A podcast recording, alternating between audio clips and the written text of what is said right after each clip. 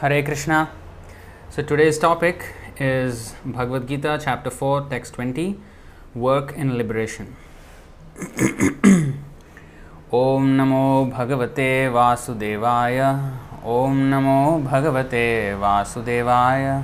Om Namo Bhagavate Vasudevaya. Om Ajnanatimirandhasya Jnananjana Shalakaya Chakshurunmilitam yena tasmai Shri Gurave Namaha.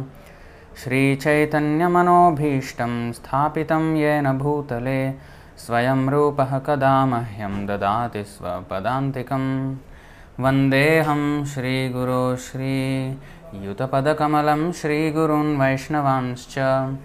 Shri Rupam Sagrajatam Sahagana Raghunathanmitam tam sajivam Sadvaitam Savadhutam Parijana Sahitam Krishna Chaitanya Devam Shri Radha Krishna Padan Sahagana Lalita Shri Vishakhanmitamscha.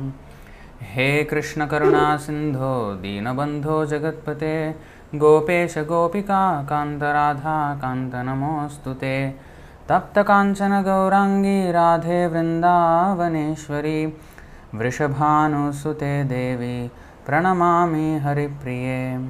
Vancha Kalpatarubhyascha Kripa Sindhubhya Evacha Patitanam Pavanebhyo Vaishnavebhyo Namo Namaha. Nama Om Vishnupadaya Krishna Presthaya Bhutale Srimate Bhakti Vedanta Swaminiti Namine. Namaste Saraswati Deve Gauravani Pracharine Nirvishesha Sunyavadi Paschatya Deshatarine. Jai Shri Krishna Chaitanya Prabhu Nityananda Shri Advaita Gadadhara Shri Vasadi Gaura Bhakta Vrinda. Hare Krishna Hare Krishna Krishna Krishna Hare Hare Hare Rama Hare Rama Rama Rama Hare Hare. So welcome back to this Bhagavad Gita session, and today's verse is four point twenty of Bhagavad Gita, which is work and liberation. Just a second.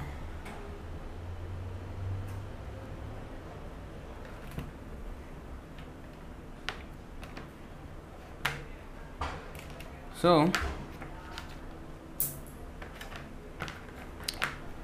we will chant the word to word and then the line by line as usual. Tyaktva karma phala asangam nitya triptah nirashrayah karmani abhipravrittah api na eva kinchit karoti saha. So repeat after me, line by line. Tyaktva karma phala sangam nityatripto nirashrayah karmanyabhipravrittopi naiva kinchit karoti saha.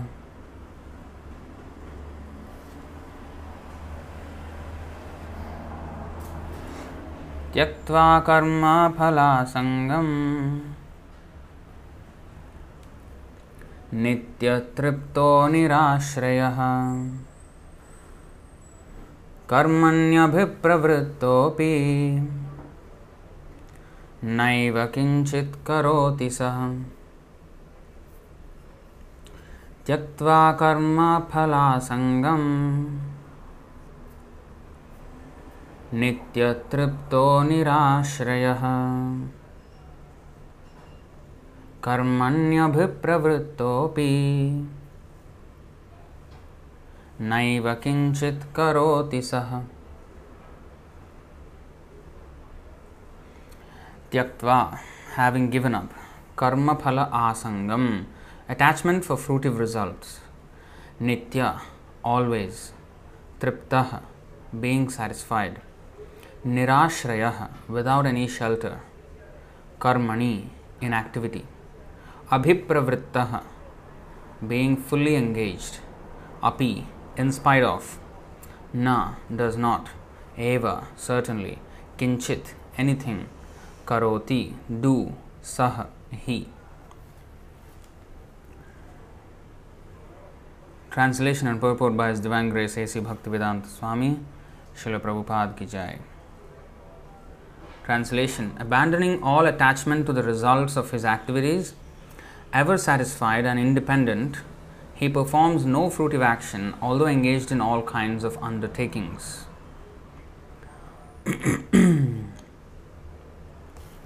We'll read the purport and then we will go into more detail.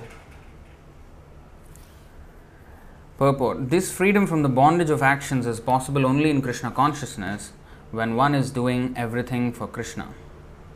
A Krishna conscious person acts out of pure love for the Supreme Personality of Godhead, and therefore he has no attraction for the results of the action. He is not even attached to his main personal maintenance, for everything is left to Krishna. Nor is he anxious to secure things, nor to protect things already in his possession. He does his duty to the best of his ability and leaves everything to Krishna. Such an unattached person is always free from the resultant reactions of good and bad. It is as though he were not doing anything. This is the sign of akarma, or actions without, without fruitive, fruitive reaction. Any other action, therefore, devoid of Krishna consciousness is binding upon the worker, and that is the real aspect of a vikarma, as explained here and before. So there's a lot to unpack within this.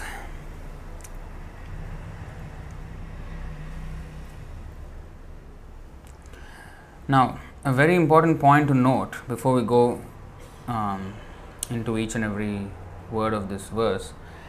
The thing is, like, just like, look at this word, nirashraya, without any shelter.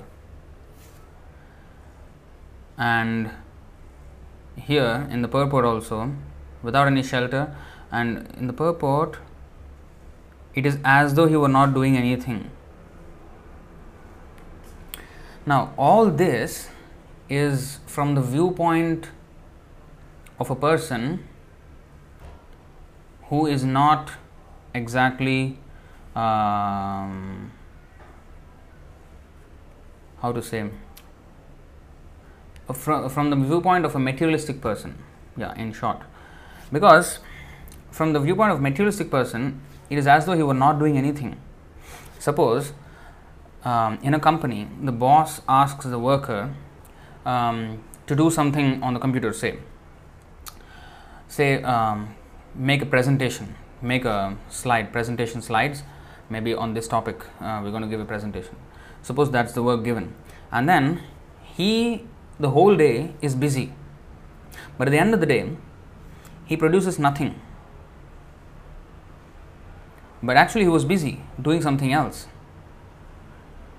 But he was asked to do this, but then nothing is there. No slide was prepared. So that's how a materialistic would materialistic person would see a Krishna conscious person, because what is he doing? I mean, there is no material result. Okay, he's working, he says he's working very hard, but where? No salary, no family, no nothing, nothing to show that, you know, say a person is there for ten years in the Krishna consciousness movement, and then he did not have a bungalow until now, or he did not even have a flat or a car, or even a single dollar in saving. Um, so what is he doing, you know, after all? So it's as if he's not doing anything. I mean, what is he busy with?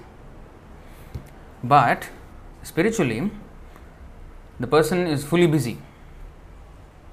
The thing is, in the second chapter, this is explained.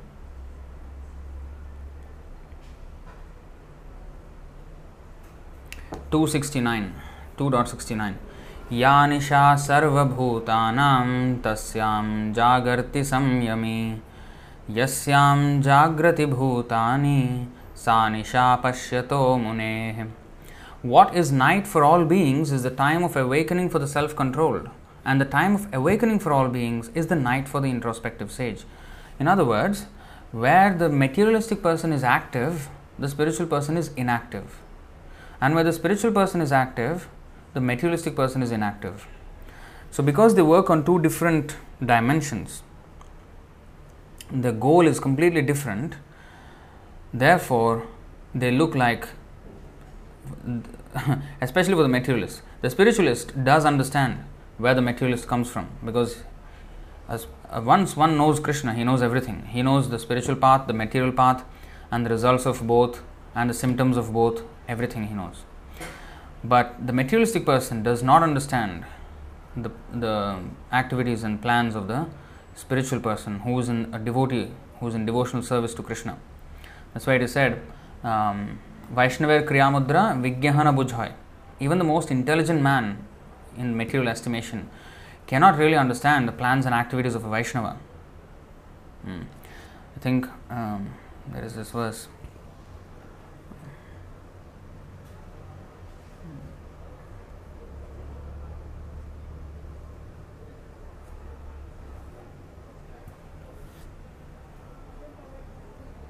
Madhya twenty-three point thirty-nine, Chaitanya Charitamrita.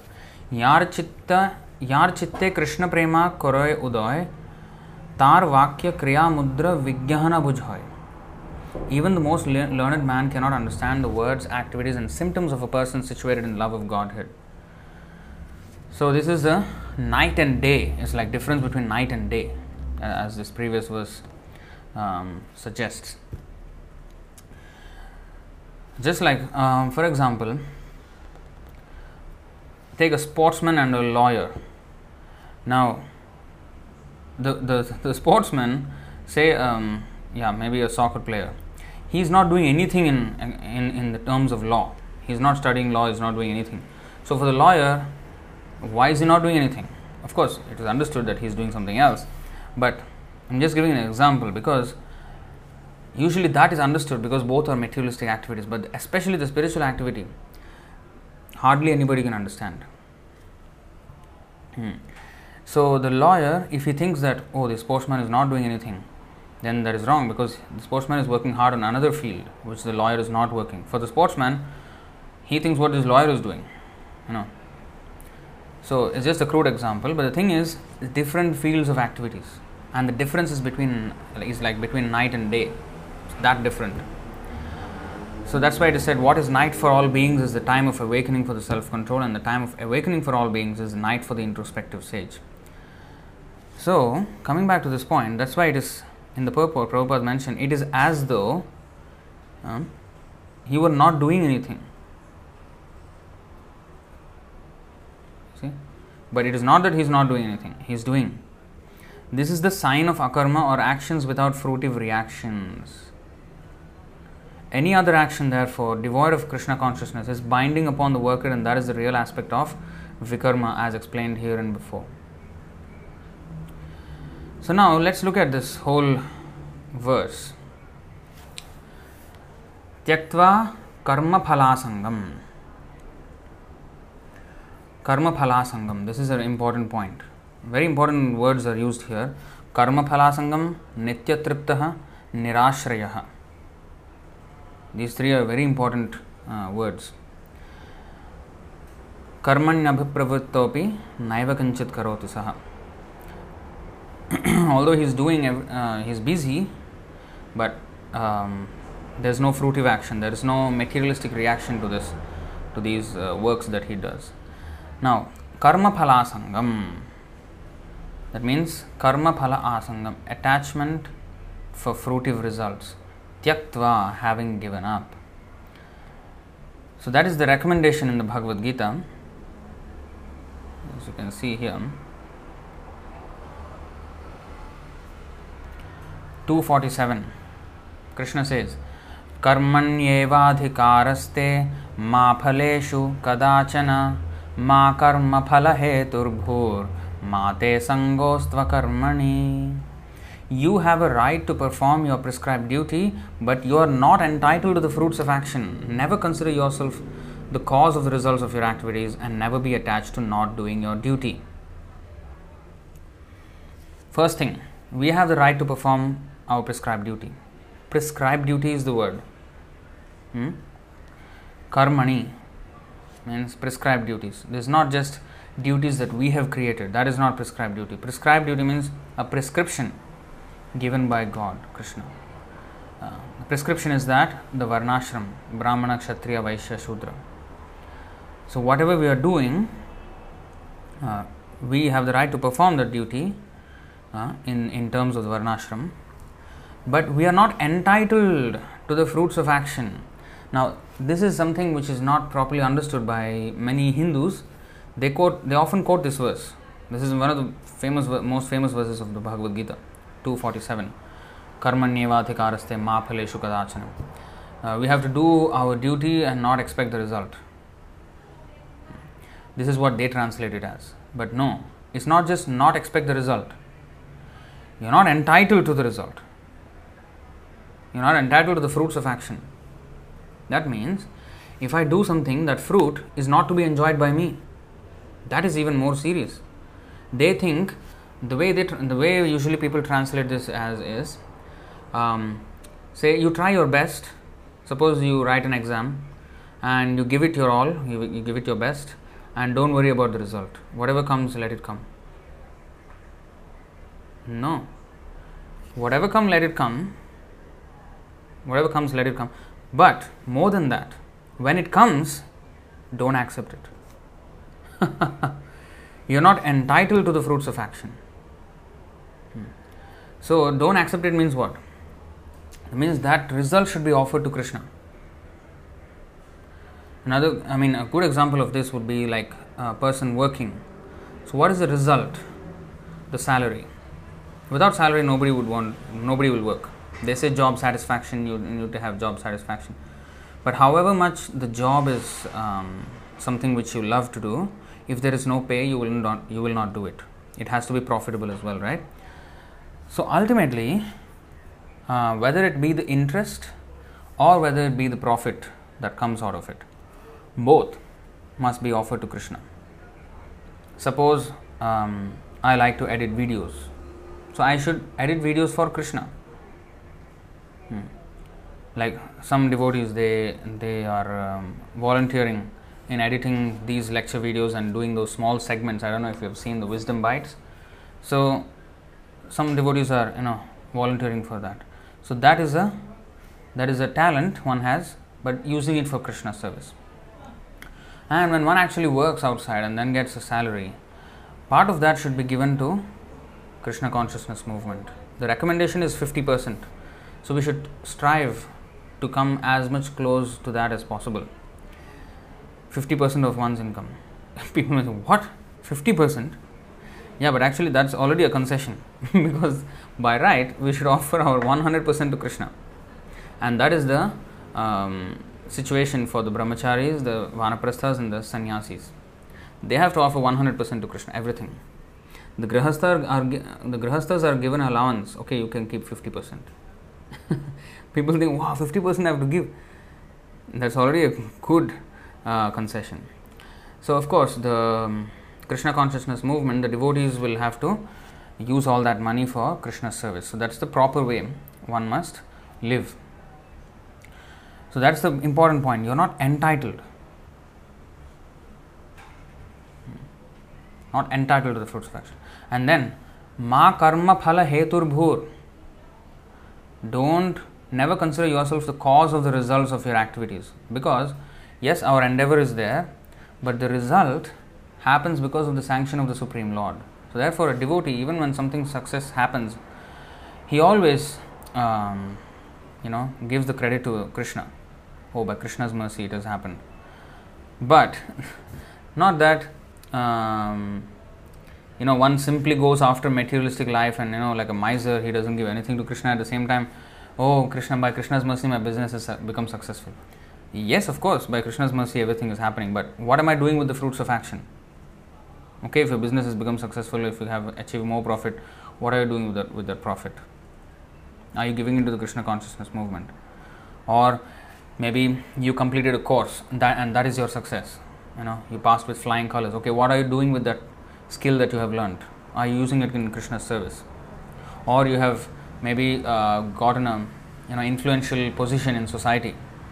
maybe a political position or whatever it is, and oh, by Krishna's mercy I got it. So okay, one, well, good. What are you doing with that? The results of that must be offered to Krishna.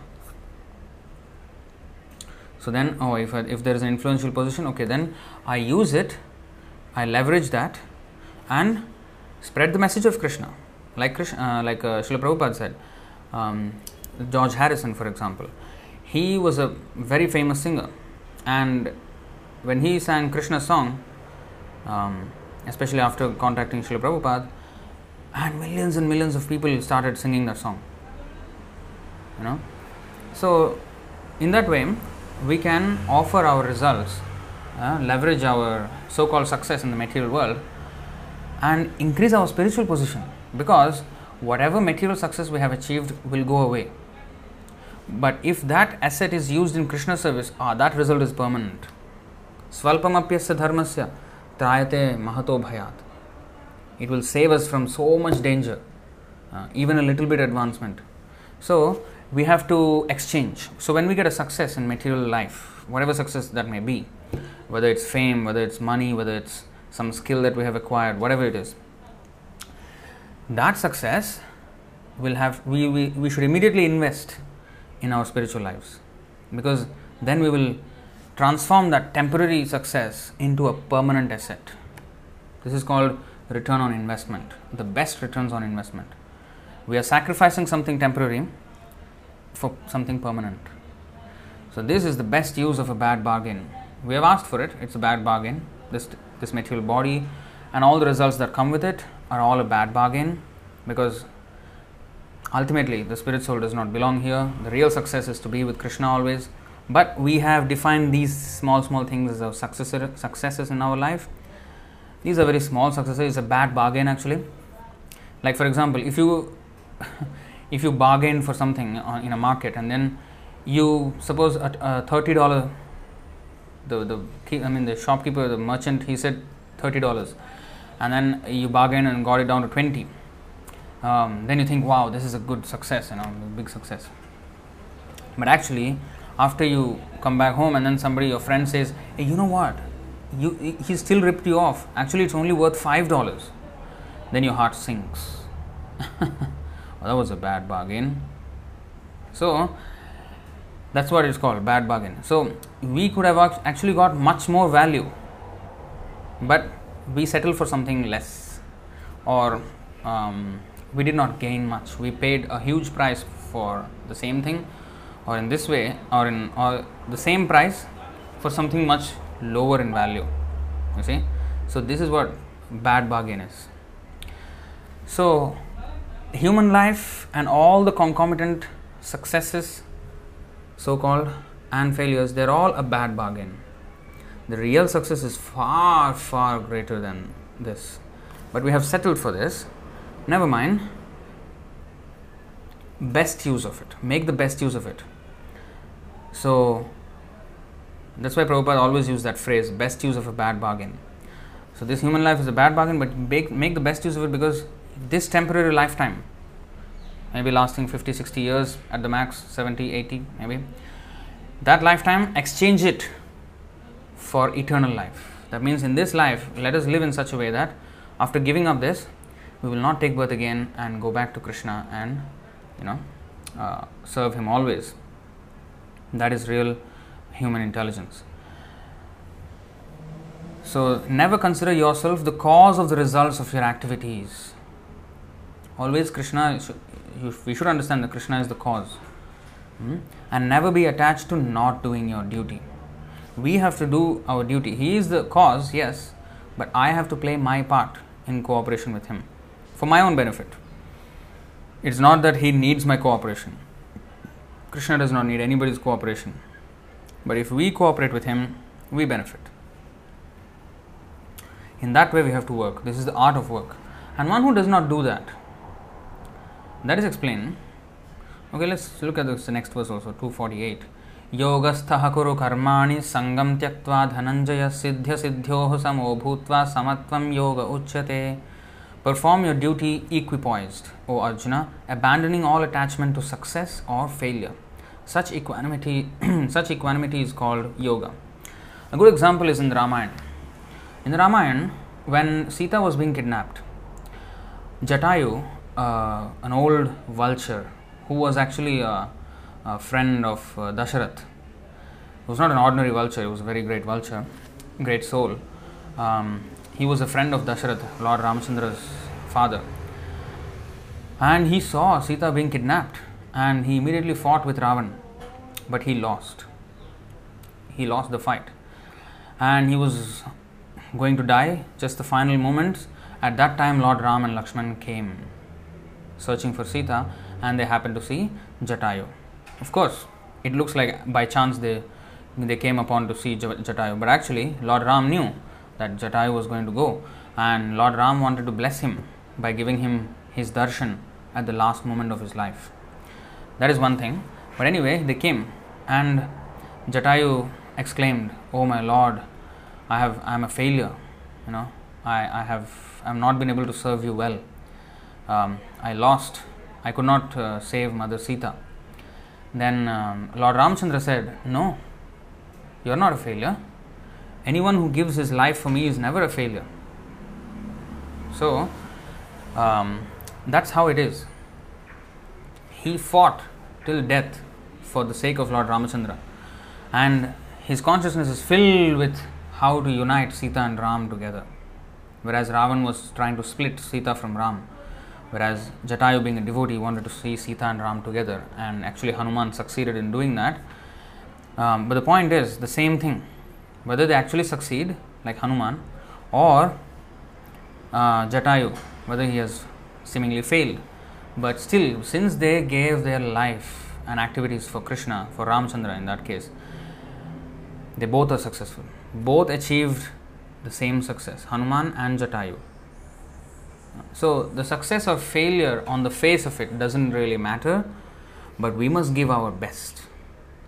And if that best, giving our best kills us, so be it. Anyway, this body is going to die. Uh, whether now or after one hundred years, this body will die. So death, you know, it's, it's inevitable.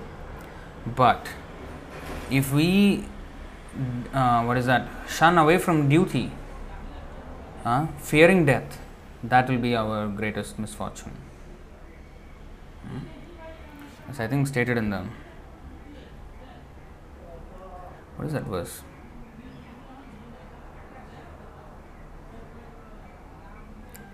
Let's, like, let's, let's see two thirty-four.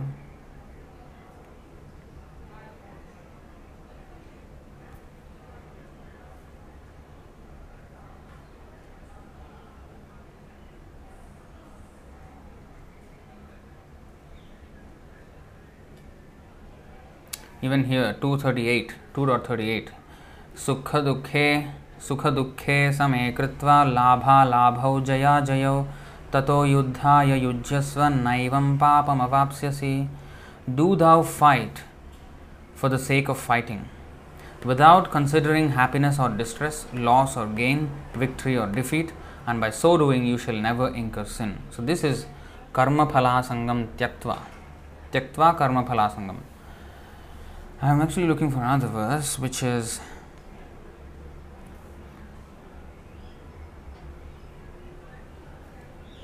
the, the meaning of that verse is not doing the duty is more dangerous. Ah, it's I think three thirty-five.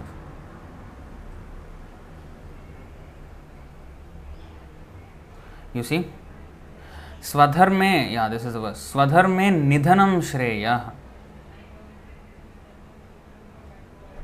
Paradharmo bhayavaha. It is far better to discharge one's prescribed duties, even though faultily, than another's duties perfectly. Destruction in the course of performing one's own duty is better than engaging in another's duties, for to follow another's path is dangerous. That means death is better, death while doing, doing our duty is better than uh, following another's path. That means, you know, what is what we are supposed to do. If we don't do it, if we do somebody else's, you know, work just to save ourselves from death, that is more dangerous. It is more dangerous than death. Here you see destruction means, you know, death. Death is not dangerous, but following another's path is dangerous. You see that? Um, of course, this is this should not be misunderstood. Like, you know, some people do some kind of jihad. Oh, you know, death, you know, doing our duty is better, you know, than, you know, not doing it. That that's complete rubbish. This is we have to follow the prescribed duties. That's why it's called prescribed. We cannot whimsically create our duties like they like those extremists create. That's not a duty. Real duty means what is ordained by Krishna. And Krishna says, especially Chaitanya Mahaprabhu, very simple order. Jare dekha tare kaha Krishna upadesh. Wherever, whomever you meet, whomever you see, just preach to them about Krishna. That's it. That is our duty. So if at all we need to face some kind of danger in doing that, of course, we, it is not that I don't walk straight into danger. I should be careful also. But in, uh, in, in the event that it happens somehow or other, that is better than doing another's duties. Maybe who's not a preacher. Maybe for uh, not uh, somebody who's not a preacher, and he may maybe work outside or something like that, or, you know, anything. One should not shun away from the duty just because of fear of death. So that's the point. Swadharme nidhanam shreya paradharmo bhayavaha. Yes, that's the verse. So, but one who is actually attached, huh, he, one who is attached to the fruits of his work, he is defined here in the two forty-nine, two point forty-nine. Durena hyavaram karma buddhi yoga dhananjaya buddhau sharanam anvichha kripanaha phalahetavaha. O Dhananjaya, keep all abominable activities far distant by devotional service, and in that consciousness surrender unto the Lord. Those who want to enjoy the fruits of their work are misers. Are misers.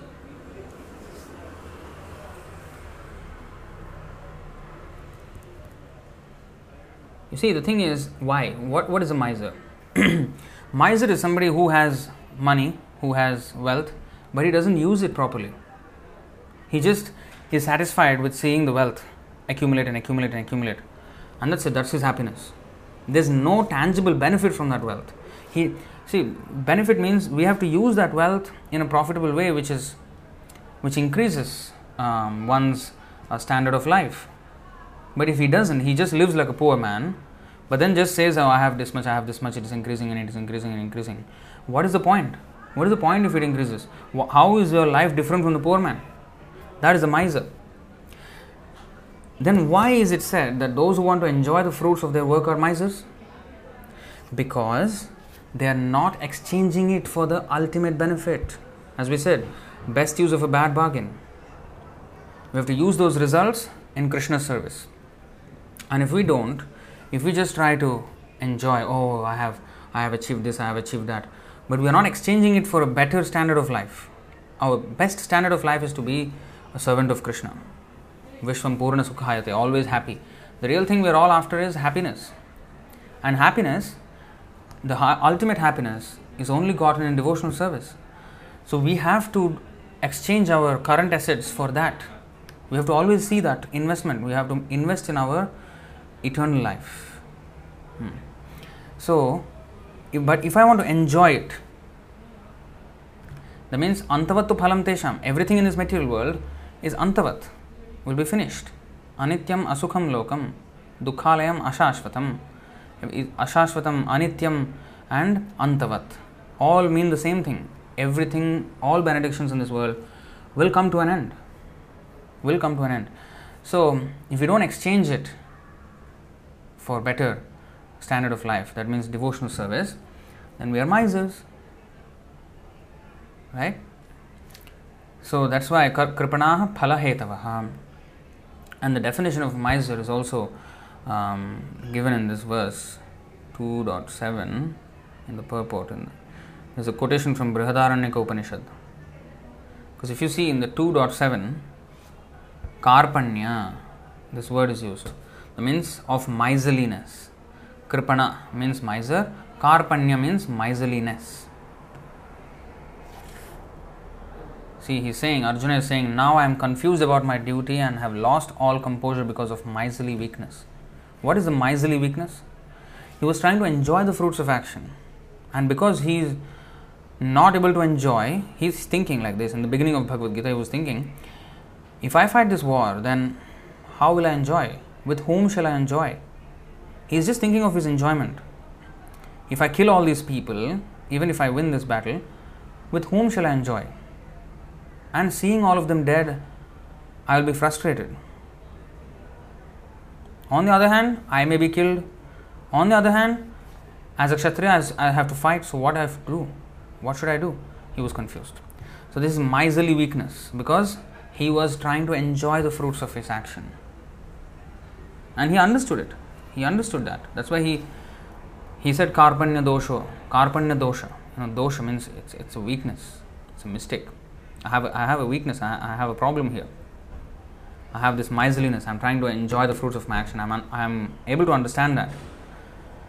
I don't know how to come out of it. Therefore, Krishna, you please help me. Tell me what to do. That's this. That's this verse.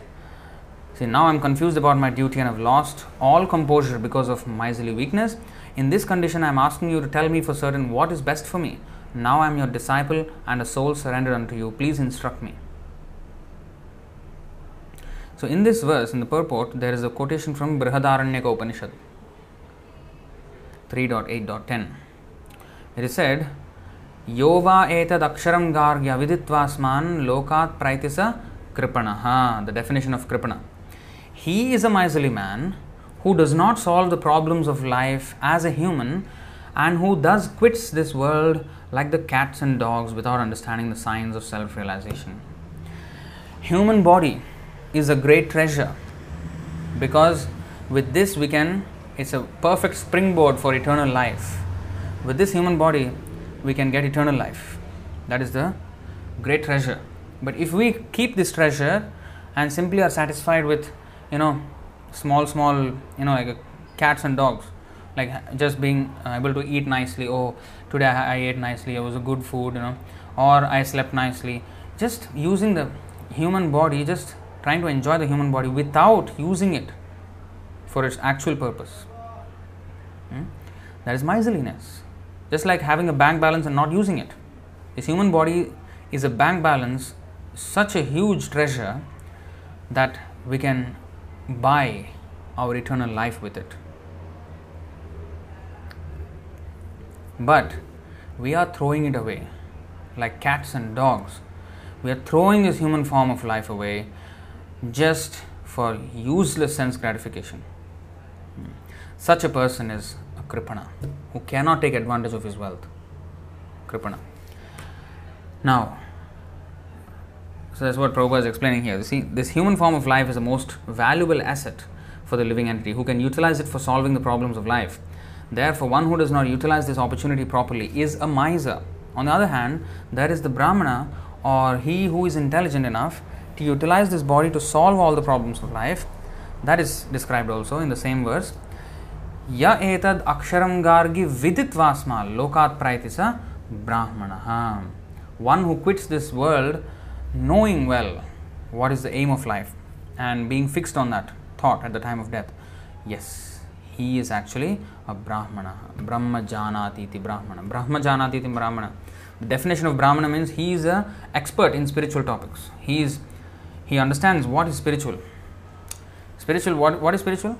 First of all, we have to understand who we are. We are a spirit soul, and we are part and parcel of the Supreme Spirit Soul, which is God, Paramatma. And there is a Param Dhama, which is the spiritual abode, which is our real home. And our eternal occupation, which is Sanatana Dharma, and our, I mean, devotion, devotional service to the Supreme Lord, that is spiritual activity. And this whole science, one who understands, and one who understands how to go from this temporary world to the eternal world, that person is a brahmana. So, ye ya etad aksharam gargi viditvasma lokat praitisa brahmana. So, this is the difference between kripana and brahmana. These are opposite words. Brahmana, opposite is kripana. Brahmana is liberal, very broad minded, and he knows how to make use of this Uh, human life. the, the, the Kripana, he does not know how to make use of this asset of human life. So, understanding that, so we have to phalasangam. So, how to do this phalasangam or tyaktva karma phalasangam? How to do, how to give up this karma phalasangam?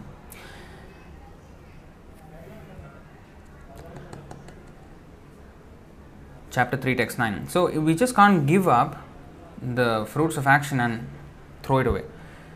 They have to be given to someone. It's not that we don't care about the fruit. We do, but give that fruit to someone. We should not enjoy the fruit. We do want to care for the fruit. Like even, for example, um, temple building project, suppose, a spiritual activity, right? For Krishna's satisfaction and to preach. Now, even that, there is a there is a um, phala, or there is a fruit. That means the temple must be constructed. Until that is done, it is not complete. So that is the phala. Now, phalasangam means attachment to that fruit or, or the or the end of that activity. So does it mean tyaktva phala karma phalasangam means I should not be attached to the fact whether it, whether this temple gets done or not? Just let's see whether it gets done or not. No, we should, but we should not enjoy. The once it is done, that should be offered to Krishna. The whole endeavor should be offered to Krishna. That is what it means by tyaktva karma karma phalasangam. Not that, you know, mm, you know, let's see. Of course, we have to still depend on Krishna. It's, the, whether the temple gets done or not, that again, it's Krishna's uh, will. But we have to give our best. It's not like Jatayu, when he saw Ravan, you know, uh, kidnapping Sita, he saw, and Jatayu did not think, ah, Ram is, you know, Supreme Personality of Godhead only, no? He will get it somehow. He's, he can do everything. He is moving this whole universe. You know, he, he will get it. No, no problem, you know. Let, let Ravan take and see the drama, you know. Did did, did Jatayu do like that? No. He fought. He would have thought, he is a devotee, right? Why didn't he? Why did he not think, ah, Ram knows, you know, Ram is, you know, uh, Ram can do everything. He could have thought like that, but he fought. Why? Because we have to give our best. Whether Sita will come, of course, ultimately Ram, Ram is always victorious. He's never, he's never, um, his plan will never go, it will never fail, right? Satyavratam. Satyavratam means whenever he thinks something, he will get it done. There's no, there's no such thing that he thought about doing something but he failed. No. So, um, he will always do it. So, there is no um, doubt, doubting of that fact. But, just like, um, just like Krishna, he said, see Arjuna, I have already killed all these people. Why am I asking you to fight? Don't think that if you do not fight, you know, I'm, I'm having a problem, you know, I cannot get rid of these, you know, kings. No, no, no. My plan is that they will die. Whether you go home or you go to the forest or you run away from this battlefield, I don't care. They are not going home. They are not going home. They will. They are going to die here. That's my plan. Then Arjuna, he could have said, okay, that's that's your plan. Then get it done. Why involve me in this? The thing is, Krishna is giving us a chance. Krishna is giving Arjuna a chance to serve Krishna. If Krishna fought in the war, hmm, how, how long will it take for him to finish the Kauravas? With his breathing, he is destroying and you know universes, millions and trillions of universes, yeah? creation, creating and destroying with his with his breath, and that too he is a Kalavisesha. You know, yesterday we have read, he is just a plenary expansion of expansion. You know, yeah, of Krishna. It's not even directly Krishna. So Krishna, what he cannot do, then why did he ask Arjuna to do? For Arjuna's benefit. Nimittamatram bhavasavya sachin. He is coming here for us. Why he is standing as a deity, as if in, you know uh, incapable of dressing himself, and we have to dress him. That is mercy. He is, you know, showing himself as a helpless person, as and we have to dress, so that when we dress, we get. We get to meditate on the form of the Lord. You know, when we put all the cloth on Krishna, we get to concentrate on all his body parts and the shape, and then how we have to, you know, um, you know, uh, accentuate his threefold bending form. You know, and you know, in that way, we are meditating on the Shyam Sundaram. Premanjana Churita Bhakti Vilochanena Santa Sadaiva Hrideshu Vilokayande Yam Shama Sundaram Achinti Gunaswarupam Govindamadi Purusham Tamaham Bhajami. So one who has attained Krishna Prema, the love of Krishna, he can always see the eternal form of Sham Sundar, the threefold bending form. Tribhangalalitam, Shamam Tribhangalalitam, Niyata Prakasham, Govindamadi Purusham Tamaham Bhajami.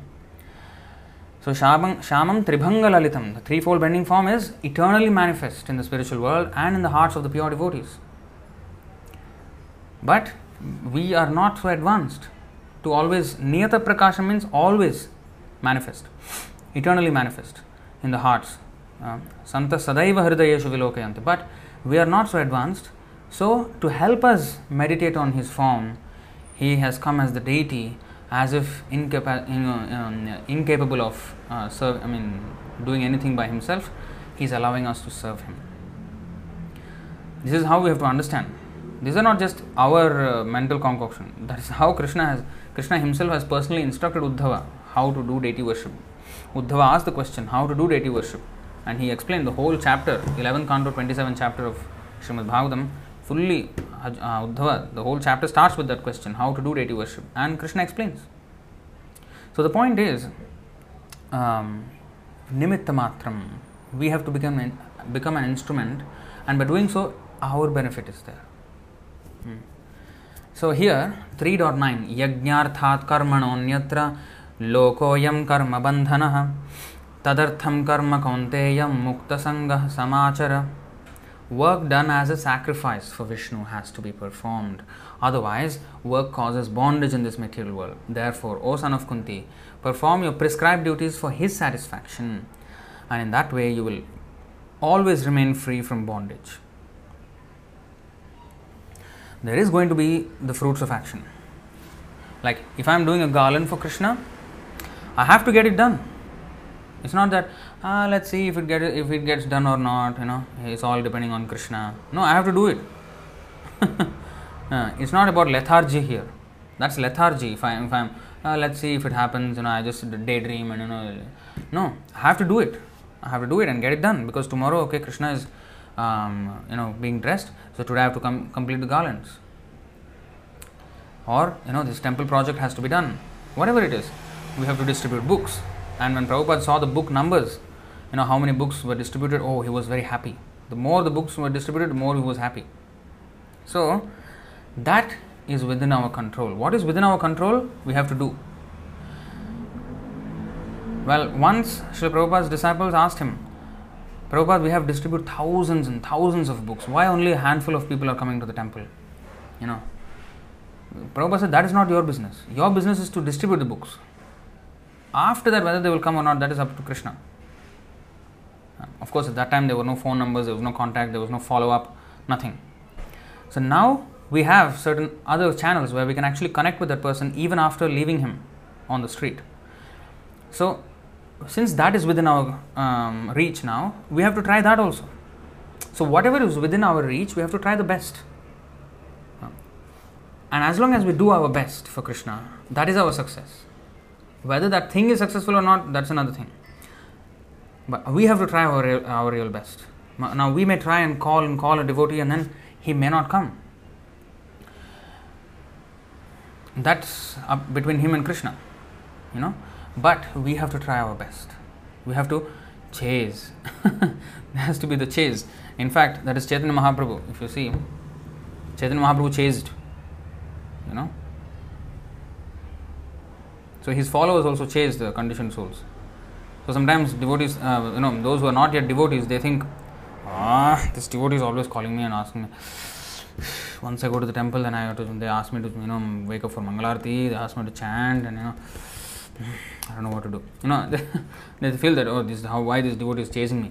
Now, because we are followers of Chaitanya Mahaprabhu. This is the verse.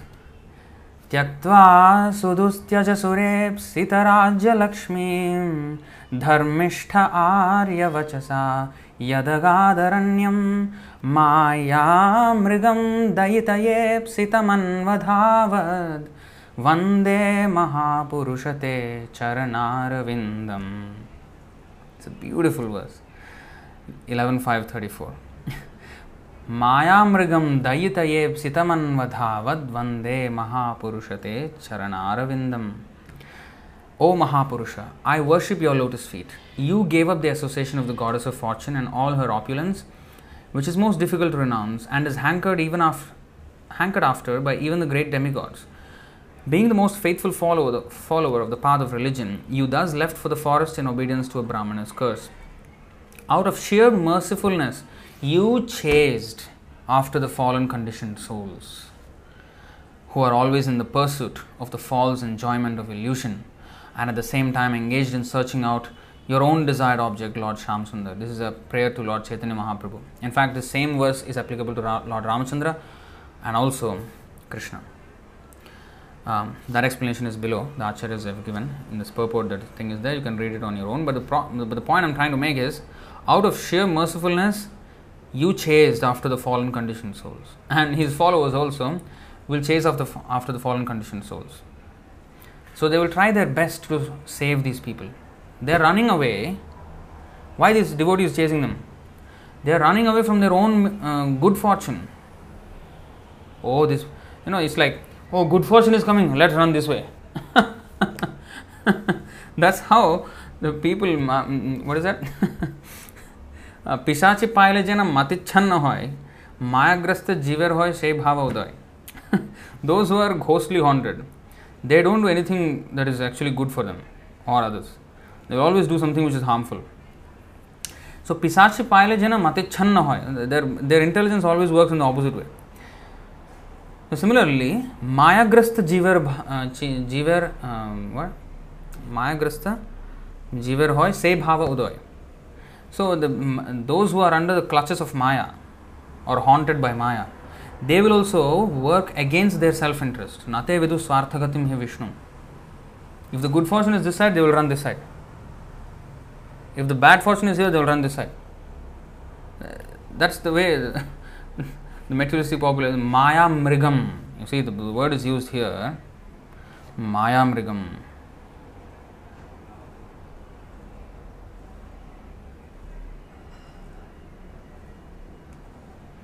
Anmadhavat means running after, chasing. Maya Mrigam. So, Maya Mrigam means animal. Mrigam means animal. Maya means, actually, there are three three different meanings of. That's why, according to Lord, when it refers to Lord Ramachandra, it means that deer, who was the illusory deer, you know, whom Lord Ram chased, you know. Here, so when it refers to Ramachandra, it refers to that deer. But in the in the case of Chaitanya Mahaprabhu, it refers to the conditioned souls in this material world, and especially in this Kali Yuga, who are like animals, huh? um, like um, you know, animals of Maya. That, like pet animal of Maya. Maya is, you know, just like when you, you know, call the dog and the dog will come, you know, the pet dog. So like that, the Maya is always calling, and these mrigas, these, we all are, you know, conditioned souls in this world. Everybody, we are, you know, following the Maya's dictations. So we are Maya's dog now. So Maya Mrigam, the conditioned soul who is always searching out illusory enjoyment, Maya. So Chaitanya Mahaprabhu is chasing them. So, we have to do our best. But then, whether they come or not, whether they make it, that's that's between them and Krishna, how much he is actually fortunate. But the devotees always want to somehow or other give good fortune. Whether the person is, you know, qualified or not qualified or whatever it is, they try to give good fortune to them. But if, you know, his his his fate doesn't, if he's, if he's not so sincere in taking it up, then still he will benefit. The thing is, still he will benefit. Like, um, there was this incident where Srila Prabhupada, um, the devotees complained to him, not complained, it's like they, they, they let him know that, uh, Prabhupada, you know, our neighbors have been causing a lot of trouble. They have complained to the authorities that we are, that we are very noisy. You know, our kirtan is very loud. And then Prabhupada said, oh, that's good. That's very nice. That means he has heard. If he is saying he is noisy, means he has heard the Hare Krishna Mahamantra. Kirtan is heard. That means he is purified. After that, he may, you know, be agitated or whatever, but he has heard it. and that will go to his eternal benefit. So, if he is, if it is too noisy, means he has heard it. So whether he liked it or did not like it, that's different. Some people will like it, some people don't. So according according to their purification, how much they are purified, how much they are sincere, how much they are innocent, or how much they are envious. Depending on that, they will have different reactions to it, but give it somehow or other. Let the thing enter the holes of their ears. Let the Harinam enter the holes of their ears. So somehow or other they will be benefited. So that's how a devotee does his best to introduce Krishna consciousness to everybody. So that's our duty. So we have to do that. So we have to do our best. After that, uh, whatever is beyond our control, that is that anyway we cannot um, we we cannot um, influence that. Whatever is within our control, we can do something, and we have to do the best within our capacity. That is called Tyaktva Karma Phalasangam. When it when we are doing for Krishna, materially we have to just be bare minimum. Kamasya nendriya priti labho jivate yavata jivasya tattva jignasa nartho yasceha karma bhi. For our maintenance, we have to just have enough to maintain our body and soul together. Otherwise, every endeavor fully must go to uh, do our our dharma, our swadharma. Especially in this Kali Yuga, hardly any Brahmana, Kshatriya, Vaishya, Shudra. So what is our swadharma? Chaitanya Mahaprabhu has given. Yare dekha tare kaha Krishna Upadesh. Whether you are Shudra, Brahmana, whatever, just, just whatever you know about Krishna, authorized knowledge from bona fide spiritual master, share it with others. So if, I, if you don't know how to share, give them a book. Let Prabhupada talk to them through the book. So somehow or other, these books must land in people's hands. That is the whole point. So work done as a sacrifice of Vishnu has to be performed. Otherwise, work causes bondage in this material world. Therefore, O son of Kunti, perform your prescribed duties for his satisfaction. And in that way, you will always remain free from bondage. So that is how we have to offer. Because he is to be the enjoyer, and that is actually confirmed in this verse five twenty-nine. Bhoktaram yajna tapasam sarva loka maheshwaram suhridam sarva bhutanam gyatva mam shantim richati. Hmm? A person in full Krishna consciousness, sorry, yeah, it's the same thing. A person in full consciousness of me, knowing me to be the ultimate beneficiary of all sacrifices. Ultimate beneficiary is who? Krishna. The Supreme Lord of all planets and demigods, and the benefactor and well-wisher of all living entities, attains peace from the pangs of material miseries. So we have to work, then we will get peace. If we want peace, then we cannot think of enjoying the fruits of our activities, because that is the recipe for a miserable condition. Because it is stated in Srimad Bhagavatam, once we try to enjoy, this is what happens. Canto seven, chapter seven, text forty-two. Sukhaya dukkha mokshaya sankalpa iha karminaha sadapnoti haya dukkham anihaya sukhavritaha. In this material world, every materialist desires to achieve happiness and diminish his distress, and therefore he acts accordingly. Actually, however, one is happy as long as he does not endeavor for happiness. You look at this. One is happy as long as he does not endeavor for happiness. As soon as one begins his activities for happiness, his conditions of distress begin. That's just the way it is. The more we try to become happy in this material world, that endeavor itself is the beginning of our distress. That is the beginning of our distress. So therefore, we have to stay away from that. So what we should do instead, we have to offer the results to Krishna. Hmm. How to offer results to Krishna? Prabhu, I have Krishna in my home. I, I, I will, you know, my salary, I will put in front of Krishna every time. You know? Because you said we must, we must give to Krishna, right? Every month my salary comes, I put in front of Krishna. Krishna, I have offered my salary to you. Now I take the salary and put it in my bank account. Is that called giving to Krishna? So we should not try to cheat. It is like, you know, that drinking water underwater on a fast day. That Bengali proverb. That's a very nice proverb actually. Because we're trying to cheat who? Krishna. How can we cheat? It's like, oh, I, I yes, yes, I am giving to Krishna, and I put it in front of my Krishna. at home and then take all the things. Krishna has given me prasadam. Just like, you know, food, you know, we give and then the entire food comes back on the plate. So we can have prasadam. So similarly, I have given to Krishna and Krishna has given me the entire salary back and now I can, you know, enjoy. This is prasadam salary. we cannot we cannot concoct like this, you know. So we have to uh, give to the Krishna consciousness movement, to the devotees who are spreading the message of Krishna. Uh, that's how it has to be given. Hmm. And he, so Krishna is the enjoyer always, and that is also explained here in nine twenty-four. Aham hi sarvaya jnanam bhokta cha prabhureva cha natumam abhijananti tattvenatas chavantite. I am the only enjoyer and master of all sacrifices. Therefore, those who do not recognize my true transcendental nature fall down. So, if we don't offer our results to Krishna, we fall down. Not understanding that he is a, he alone is the enjoyer of all sacrifices. So that's how this is called Tyaktva Karma Phala Sangam. Even though one is very very advanced, he must still perform sacrifices for the benefit or for the for the pleasure of Krishna. That is explained here eighteen point five. Yajna dana tapah karma natyajyam karyameva tat. Yajñodanam tapaschaiva pavanani manishinam. Acts of sacrifice, charity and penance are not to be given up. They must be performed. Indeed, sacrifice, charity and penance purify even the great souls. Hmm. You see? Even the great souls, they purify. So, nasti buddhira yuktasya. No, those who are not connected with Krishna, they have no intelligence. Hmm.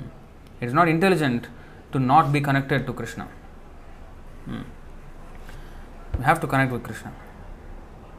Every activity. Now,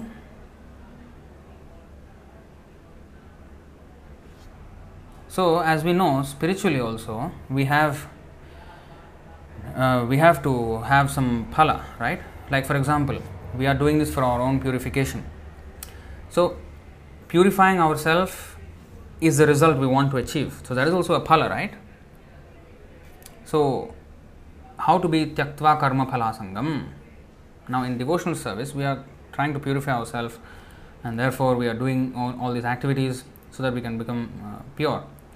So is that not a phala? It is, but you see, this is explained by Madhvacharya here. Srimad Madhvacharya quotes from the Adhyatma. This is from the purport of five point five point ten through thirteen of Srimad Bhagavatam. Atmano vihitam karma varjayitva anya karmanaha kamasya kamasya cha parityago nirihe tyahuruttamaha. One should perform activities only for the benefit of the soul. Any other activity should be given up. When a person is situated in this way, he is said to be desireless. Actually, a living entity cannot be totally desireless. But when we when he desires the benefit of the soul and nothing else, he is said to be desireless. So the desireless means not to desire anything for the Atmendriya Prithivancha. Indriya, Atmendriya, our bodily senses.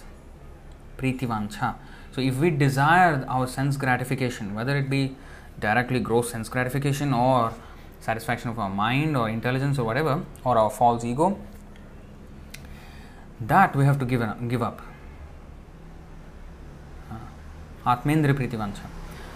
Tare Bali Kam, that Kama. That, okay, we have, we cannot really completely give up because our body has to be maintained. That's understood. So just bare minimum to maintain the body. The rest of it, the whole thing is for the benefit of the soul. Hmm. Then that person is not um, karma phalasangam. He is not attached to the fruits of activities. So that is called desireless, karma phala sangam. It is explained, kamasya nendriya pritir, labho jiveta yavata, jivasya tattva jignasa, nartho yasceha karma bhihi. Why it doesn't work? Okay, we'll just go here. See, life's desire should never be directed towards sense gratification. One should desire only a healthy life or self-preservation, since a human being is meant for inquiry about the absolute truth. Nothing else should be the goal of one's works. So this is understood. Now, the next word in that verse, if you go back, Bhagavad Gita, chapter four, text twenty, today's verse, Tyaktva karma phala sangam, that is what we understood now. Now next is Nitya Tripto. Nitya Tripto means always satisfied, you see, ever satisfied. This is Nitya Tripto. So, regarding this, um, let's see if we can get to the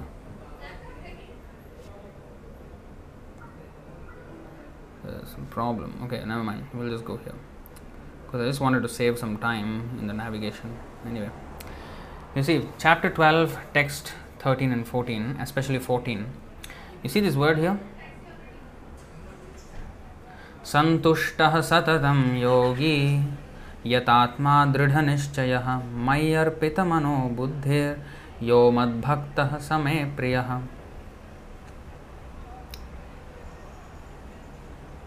Always satisfied. Santushta satatam. Nitya triptaha. Same thing. Huh? Always satisfied.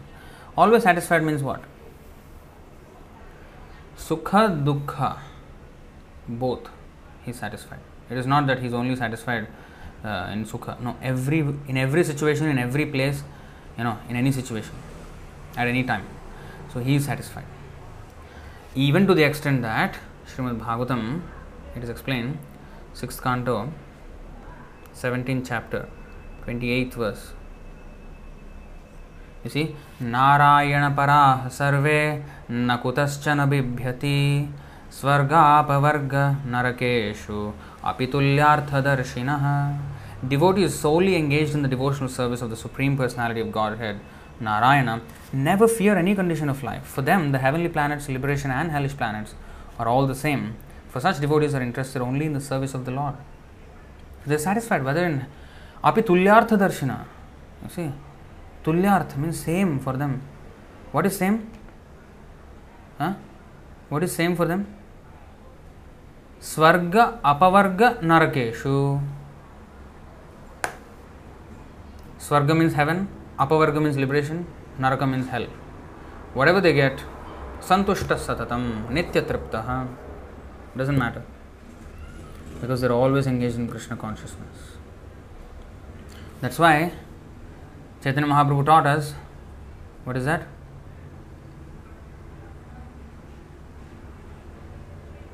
Na dhanam na janam na sundarim kavitam va jagadisha kamaye mama janmani janmani shvare bhavatad bhakti rahaitu kitvayi. Na dhanam, na janam, na sundarim. I don't want wealth, I don't want big, big following, I don't want uh, beautiful women. Kavitam va jagadisha kamaye. Usually, um, you know, in, in songs, in, in worldly songs, these are praised, but I don't want it. Mama janmani janmanishvare bhavatad bhakti rahaitu kitvai. I am not even asking for uh, any spiritual benefit, nothing. Whatever you think, Krishna, you can give it to me, or you don't give it to me, nothing, it doesn't matter. One thing I ask, one thing you give me. Bhavatad bhakti rahaitu kitvai. I just want, um, what is that? Unmotivated, uninterrupted devotional service to you. That I am asking. O Lord of the universe, I do not desire material wealth, materialistic followers, a beautiful wife, or fruitive activities described in flowery language. All I want life after life is unmotivated devotional service to you. This is called Nitya Triptaha. In material circum- any material circumstance, he is happy. Vishwam Purna Sukhayate. The whole world, you know, is full of happiness for them. Even though it is said, Dukhalema Shashvatam.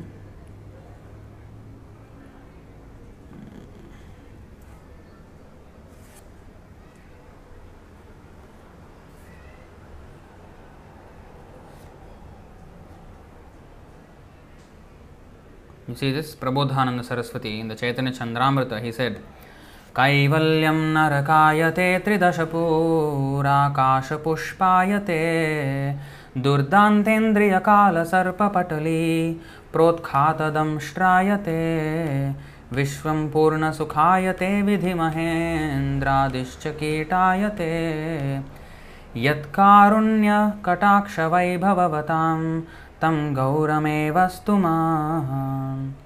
So Vishwam Purna Sukhayate. The whole world is full of happiness for them. Why? Santushta satatam yogi. Tushta means satisfied. Santushta means completely satisfied. How? Why? How come in the material world he is so satisfied and happy? Because, as Srimad Bhagavatam says, he is engaged in devotional service. And one point two point six Savai pumsam paro dharmo yato bhaktir adhokshaje ahaitukya pratihata yayatma suprasidati.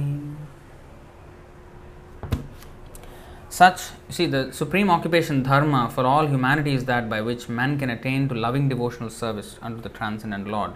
Such ser- devotional service must be unmotivated and uninterrupted to completely satisfy the self. Because he is always uninterruptedly serving Krishna, he is completely satisfied. No matter where he is, it doesn't matter. And therefore, he has karma phala sangam. You see? Um,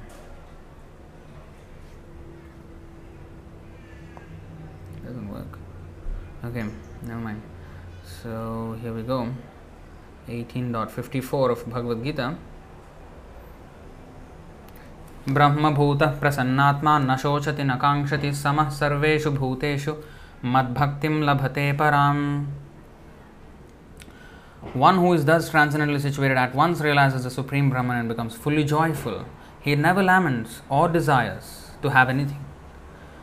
He is equally disposed toward every living entity. In that state, he attains pure devotional service unto me. A person who is not nitya tripta, who is nitya tripta means always satisfied. A person who is not on that stage has two things that, is, that are troubling him. Shochati, Kankshati. Shocha, Kanksha. Or Akanksha. Akanksha means desire. So, he, Shochati means he laments, or Kankshati means he hankers. You see? Na Shochati, na Kankshati. And this is why he is Nitya Tripta. Brahma Bhuta Prasannatma. He is happy. He is fully happy in devotional service. And therefore, he does not, na shochati, no, na kankshati. He has nothing. Karma palasang, uh, tyaktva karma palasangam. He has given up the, uh, what is that, fruit of actions. He does not. He, he is not uh, depending on the course of activities.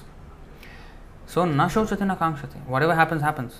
But he is fully happy in his engagement in devotional service. He is not happy because of lethargy.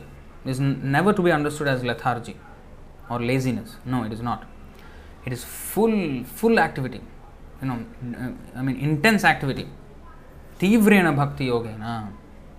Tivra means, you know, with great force, he performs devotional service. Uh, but at the same time, na shochati na kankshati. He never laments or desires to have anything. Oh.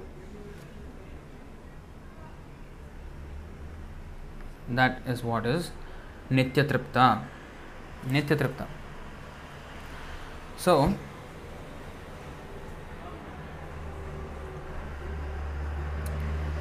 and that is explained in the Bhagavad Gita twelve, sixteen. Anapeksha shuchirdaksha udasino gatavyathaha sarvarambha parityagi yo madbhaktah same priyaha. My devotee who is not dependent on the ordinary course of activities, who is pure, expert, without cares, without cares.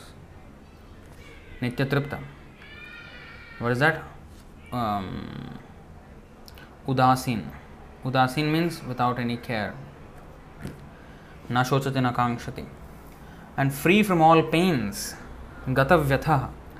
And sarvarambha parityagi, not striving for some result. Tyaktva karma phalasangam. Hmm? Sarvarambha parityagya. So any sense gratificatory pursuit, he is not after that. He is very dear to me. Who is like this? He is very dear to me. You see? So the word here, the next, okay, let's see this. Actually, the original verse of today, chapter four, text twenty. Nitya tripto nirashrayaha.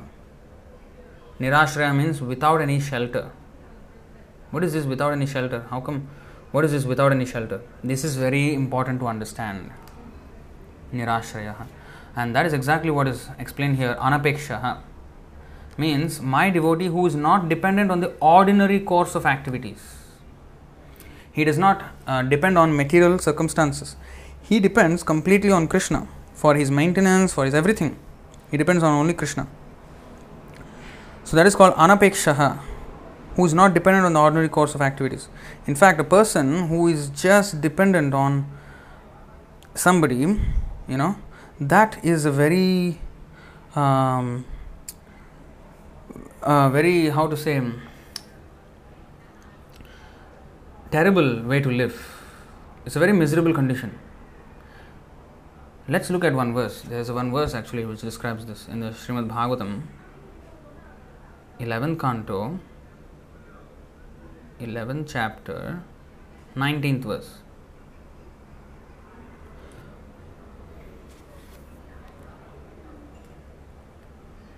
Gam dugdhadoham asatim cha bharyam deham paradhi namasat prajam cha vittam tvatirthi kritam angavacham hinam mayara kshati dukkha dukkhi. You see? My dear Uddhava, Krishna is explaining this. That man is certainly most miserable who takes care of a cow that gives no milk, an unchaste wife, a body totally dependent on others, or useless children, or wealth not utilized for the right purpose. Similarly, one who studies Vedic knowledge devoid of my glories is also most miserable. Kaivalyam narakayate. Why it is said that a man is certainly most miserable who takes care of a cow that gives no milk? That means we should not take care of a cow when it does not give milk, when she does not give milk. No, the actual exam, um, explanation is given like this. The example of the milkless cow is significant. A gentleman never kills a cow, and therefore, when a cow becomes sterile and no longer gives milk, one must engage in the laborious task of protecting her, since no one will purchase a useless cow. For some time, the greedy owner of a sterile cow may continue thinking, I have already invested so much money in taking care of this cow, and certainly in the near future she will again become pregnant and give milk. So his thinking is like this. So a greedy merchant, especially, uh, if he if he thinks like this, but when this hope is proven futile, he becomes neglectful and indifferent to the health and safety of the animal. Because of such sinful neglect, he must suffer in the next life, after having already suffered because of the sterile cow in the present life. So if he does not have love for the cow, and if he takes care of it, uh, hoping that he can get some profit by taking care of it and hoping that she would become pregnant. But then when he finds out, so that hope is painful because, you know, hoping but to know whether it will come true or not. But when it, he realizes that it's no longer, you know, feasible to get milk uh, from this cow, and then he neglects the cow. And that is also miserable because that is a sin to neglect the cow. And so in his next life he has to suffer. So now his attitude is suffering because he's hoping and then it doesn't work out, and then he is, you know, like, mm, ah, I have to take care of this cow, no use taking care of this cow, still I have to take care. Either that or he sells away, that is even worse. But even such neglect is also sinful. So his life is suffering, who takes care of a cow. But of course, if one takes care of a cow, no matter what, not for the milk, just as a mother, uh, cow is a mother, so I have to take care of it. Then that is different. Here especially of the person who is having this kind of attitude. So, you see, um, so that's just to clear up that mis- misunderstanding if there is any about the cow that gives no milk. So similarly, the, the point I was trying to make is a body totally dependent on others. This is ashraya. We are taking shelter of others for our maintenance. Such a person is very miserable in his condition. It's totally dependent on others. He cannot do anything, and everybody has to, you know, wash his stool and urine and everything. It's very miserable. One feels miserable because he knows that he has been a capable man and he was providing for his family and everything, and now he's reduced to a state where he cannot even go to the toilet without the help of others. So that's a very miserable condition.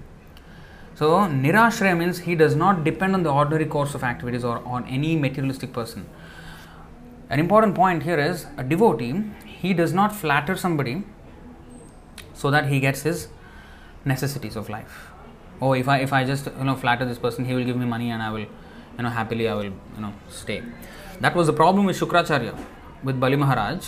When Bali Maharaj was asked by Vamanadev that please give me three steps of land, Shukracharya immediately warned him, hey Bali Maharaj, take care, because be warned that this person is not an ordinary Brahmana. He is Vishnu. He is the friend of our enemies.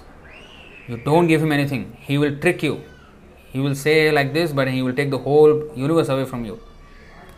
So he knew, Shukracharya knew that this was Vishnu, but then he was telling Bali Maharaj that don't give him anything. Why? Because if you give everything, then how will I survive? So he was acting as a spiritual master for the demons, but his intention was, what I can gain from this? What can I get out, get out of this? So if everything is given, then how will I live? You see, this is being dependent on his disciple for his maintenance. A guru, yes, he takes donations from his disciple, but he does not flatter his disciple, a rich disciple, to get a donation just so that he, his food and shelter problem or clothing problem is taken care of. No. This is called nirashrayaha, not depending on the ordinary course of activities or on ordinary people. I, I, we should not, we should never become a flatterer. Hmm. Just for this thing. No, we must speak the truth. And a sadhu can speak the truth when he is not dependent. Suppose, and a good example is Bhishmadev. Now he is a Mahajan. Why? Why he did not speak up when Draupadi was asking for justice in the court? Why he did not speak up when Shakuni was, you know, cheating them in the gambling match? Why he did not speak up to Duryodhan when he was scheming against the Pandavas? Why? All the while he was silent. Because he was being maintained by a non-devotee. Because of that, he he could not speak. How to speak when we are when we, how to speak to a person who is maintaining us and tell him what is right? It's very difficult. And Bhishmadev faced that difficulty. Of course, actually there was no reason for him to be dependent on Duryodhan. He was quite capable of ruling a kingdom on his own, but of course he gave the promise to his father that he will never become a king. He'll never sit on the throne. So, anyway, he could have still sided with the Pandavas, but somehow or other he was there with the Kauravas. The, of course, that was Krishna's plan, and you know, to teach us also that however, however much a person is a Mahajan or a great soul, devotee, if he is, if he puts himself in a position where he is dependent on others, he will not be able to speak the truth. Hmm. That's why sometimes, um, especially children, not children, maybe say in a teenage, that age, if one comes to Krishna consciousness and he does not have his own living or he is not staying in the temple separately from the parents, he is dependent on the parents. Now, when he tells the parents that, you know, you are doing wrong, this is not should be done, not to be done, it creates a whole lot of friction there. We can't really preach freely to them because there are some strings attached. We are holding on to those strings. So a preacher must always be without any strings attached. Then he can frankly speak for the benefit of the person. Otherwise, he cannot speak for the benefit of the person. And that's why Bhishmadev, um, when he was on the bed of arrows, all bloody and every all the blood came out of his body. In fact, he was going to pass away. But at that time, he spoke so much. The Bhishma Parva is the you know, largest section of the whole Mahabharata. He spoke, he spoke so much on the religious principles. But then, before he started speaking, he said, now that all the blood of my body, which was formed by eating the food offered by Duryodhan, has come out of my body, now I'm, I feel myself, um, what is that, capable of speaking on religious principles. Because of the food taken by a person who is not a devotee, I could not speak all this while when I needed to speak the most. He was the elders, I mean the most respected person of the whole family, of the Kuru dynasty. The Pandavas and Kauravas both respected him. So if, when he, if he said something, easily they could have listened to that. Or he would have forced his way to make Duryodhan listen to him. But he did not. He did not. Because he was, he, he was eating the food. That's why it is said uh, in the C C, Antilila, chapter six, text two hundred seventy-eight, I think. The food.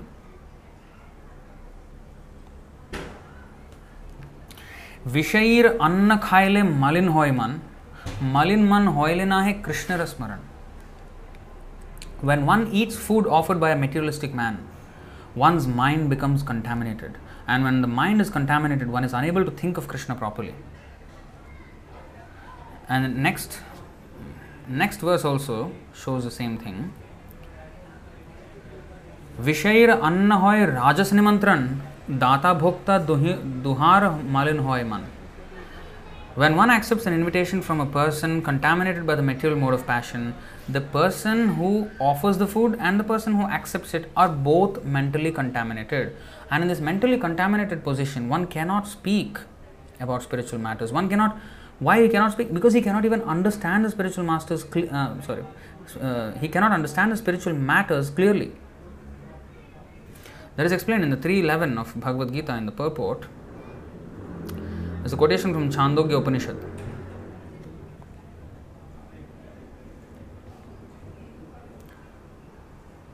I think it's Chandogya Upanishad. No, maybe I'm wrong. I, anyway, this quotation is here from the Vedas. You see this. Ahara shuddhau sattva shuddhihi. Sattva shuddhau dhruva smritihi. Smriti lambhe sarvagranthinam vipramokshaha. By performance of yajna, one's eatables become sanctified. And by eating sanctified foodstuffs, one, one's very existence becomes purified. By the purification of existence, finer tissues in the memory become sanctified. And when the memory is sanctified, one can think of the path of liberation. And all these combined together lead to Krishna consciousness. So, let's take the other, other way. Suppose, suppose the eatables are not sanctified. Then our existence is not purified. And if our existence is not purified, our memory is, uh, what is that? Um, vibhrama. Shruti, uh, smriti vibhramaha. Smriti bhramshad buddhinasho. Buddhinashat pranashyati. You see? Huh? When the existence is not purified, then our memory is, is vibhrama, is, it's, it's clouded. And our intelligence becomes polluted. And we do wrong things and we fall down. You see how it connects? So, that is explained here in two sixty-two and sixty-three.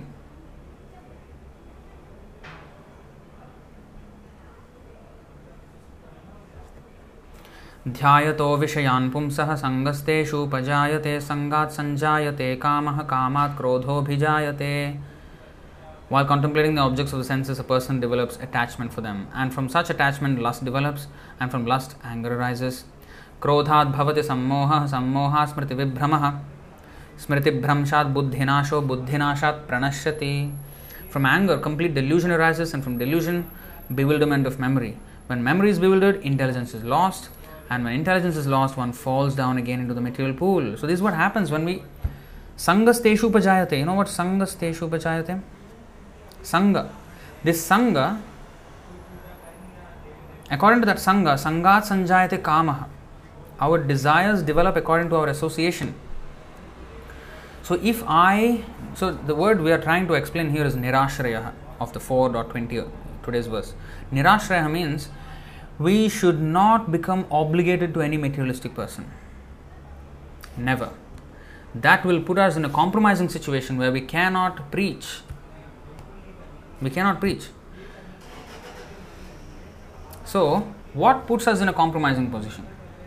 If we associate with him too much, if we depend on him too much. depend on him for our existence or for our satisfaction. Oh, I, I like being with that person for some reason, whatever may be the reason. So what causes these relationships to, f- how to forge relationships? That is explained in the Nectar of Instruction, verse four. And these things will oblige us to that other party, and we become subservient or dependent on their association. Dadati pratigrahnati guhyamakyati prichhati bhungte bhojayate chaiva shadvidham priti lakshanam. This is of course um, explained in the in context of cultivating devotional relationships. But these same things, if we do with a non-devotee, we will cultivate relationships with the non-devotees. So we should not do these things that are mentioned here with non-devotees, but do them with devotees, because devotee ashraya we have to take. Nirashraya means one who is without shelter. That means what? It's not that he has no shelter. That is anatha. Anatha means, you know, like um, uh, like an orphan. Orphan does not have a shelter, does not have parents, does not have somebody who, a guardian. But devotee is goptritve varanam tatha. He accepts Krishna as a guardian. So, he, he has ashraya, but he takes Krishna as ashraya. He is not dependent on any materialistic situation. So, let's see the association which, which uh, instills in us a sense of dependence on others. Dadati pratigrahnati guhyamakyati prichhati bhungte bhojayate chaiva shadvidham priti lakshanam. Offering gifts in charity. Suppose we give a gift to somebody. Why do we give to, give a gift to somebody? Okay, let's actually read the whole translation and then we'll come back to this. Offering gifts in charity, accepting charitable gifts, revealing one's mind in confidence, inquiring confidentially, accepting prasad and offering prasad are the six symptoms of love shared by one devotee and another. Now, um, offering gifts. Let's um, put aside the um, what is that? The idea of devotee. Any relation. Suppose a materialistic person. Why would we want to offer a gift to him? Because we have some affection. Otherwise, we wouldn't offer a gift. Maybe sometimes, uh, if I don't offer a gift, you know, they will say something. Okay. That's another thing. But if I, Preeti Lakshanam, the, the point here is Preeti Lakshanam. If we, symptoms of love,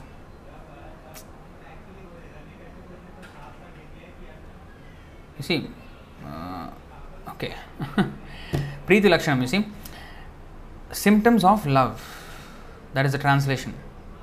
So if this same affection we develop with non-devotees, by offering them gifts or accepting gifts from them. When you accept a gift from them, from somebody, you are obliged to that person. You, you, you will not want to be rude to that person or talk in a way which might um, cause him harm or not harm, uh, cause him or hurt him. You don't want to hurt him. But actually, when you speak spiritual subject matter, it sometimes hurts because it attacks the sense gratificatory tendency. So, you would not want to hurt him. So you are, you are like compromising your position, you see. Revealing one's mind in confidence, like sharing too many, too many things with him about our personal life. Usually only with friends, like with my best friend I will share everything, right? Whether my pains or my successes or, successes or failures, everything I will discuss with my dear friend. Whoever I consider dear. Whether that be the life partner or whether that be a friend, a colleague or whatever.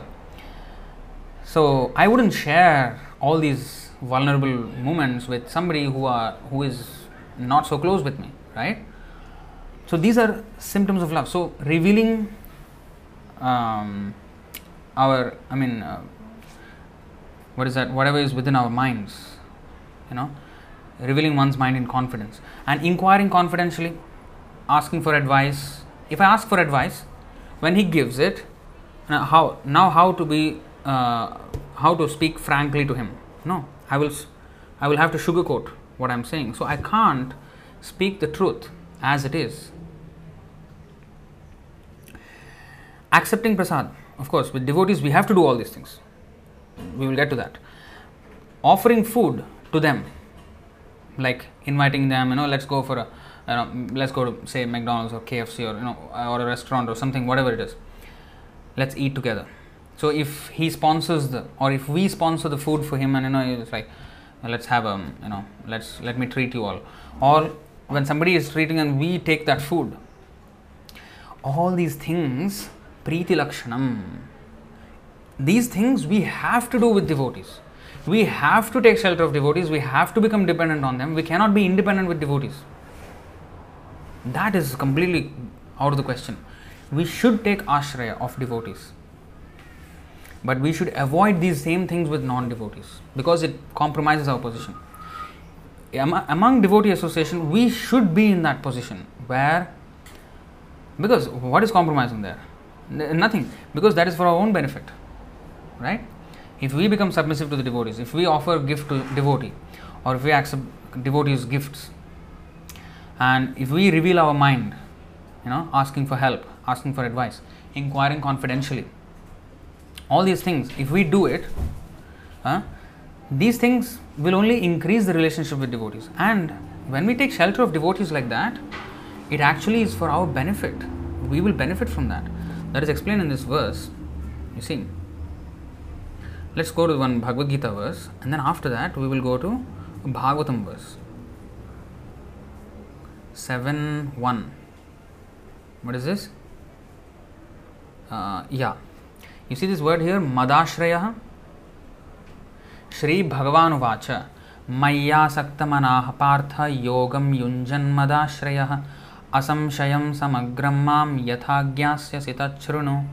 Madashraya means taking shelter of me, in, conscious of, in consciousness of me. Madhvacharya means taking shelter of me. And Krishna and Srila Prabhupada explains in many lectures, he gave so many lectures on this verse, seven point one of Bhagavad Gita. And he said that Madhvacharya means not only taking shelter of Krishna, but also taking shelter of a devotee who has taken shelter of Krishna, a bona fide spiritual master. That is also Madhvacharya. Now here, the Supreme Personality of Godhead said, now hear, O son of Pritha, how by practicing yoga in full consciousness of me, with mind attached to me, you can know me in full, free from doubt. You see? So, in full consciousness of me, this is actually Madashraya. And taking shelter of me. In full consciousness of me and taking shelter of me. Ah. So this is Madashraya. Huh? We have to become Madhvacharya. He, in fact, he is asking everybody to come to his shelter. And this verse from Srimad Bhagavatam, what happens when we take shelter of a devotee?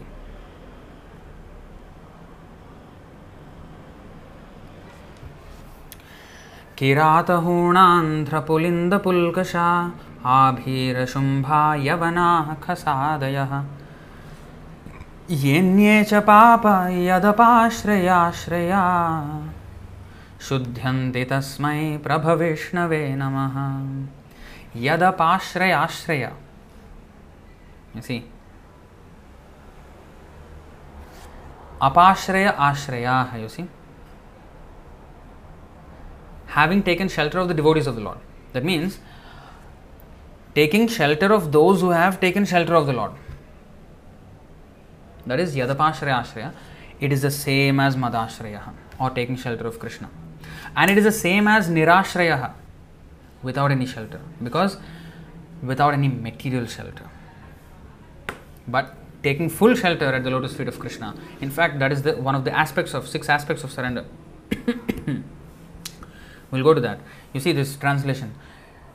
Kirata, Huna, Andhra, Pulinda, Pulkasha, Abhira, Shumbha, Yavana, members of the Khasa races and even others addicted to sinful acts can be purified by taking shelter of the devotees of the Lord due to His being the Supreme Power. I beg to offer my respectful obeisances unto Him.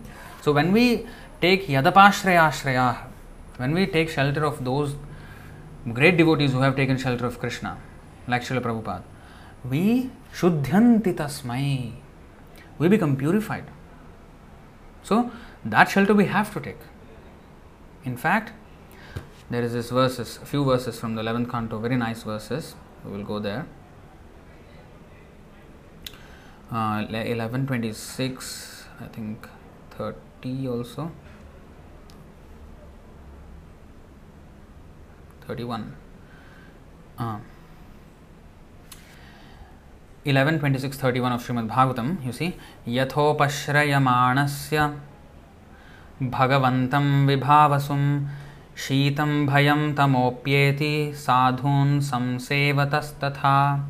Just as cold, fear and darkness are eradicated from one who has approached the sacrificial fire, so dullness, fear and ignorance are destroyed for one engaged in serving the devotees of the Lord. See? Next.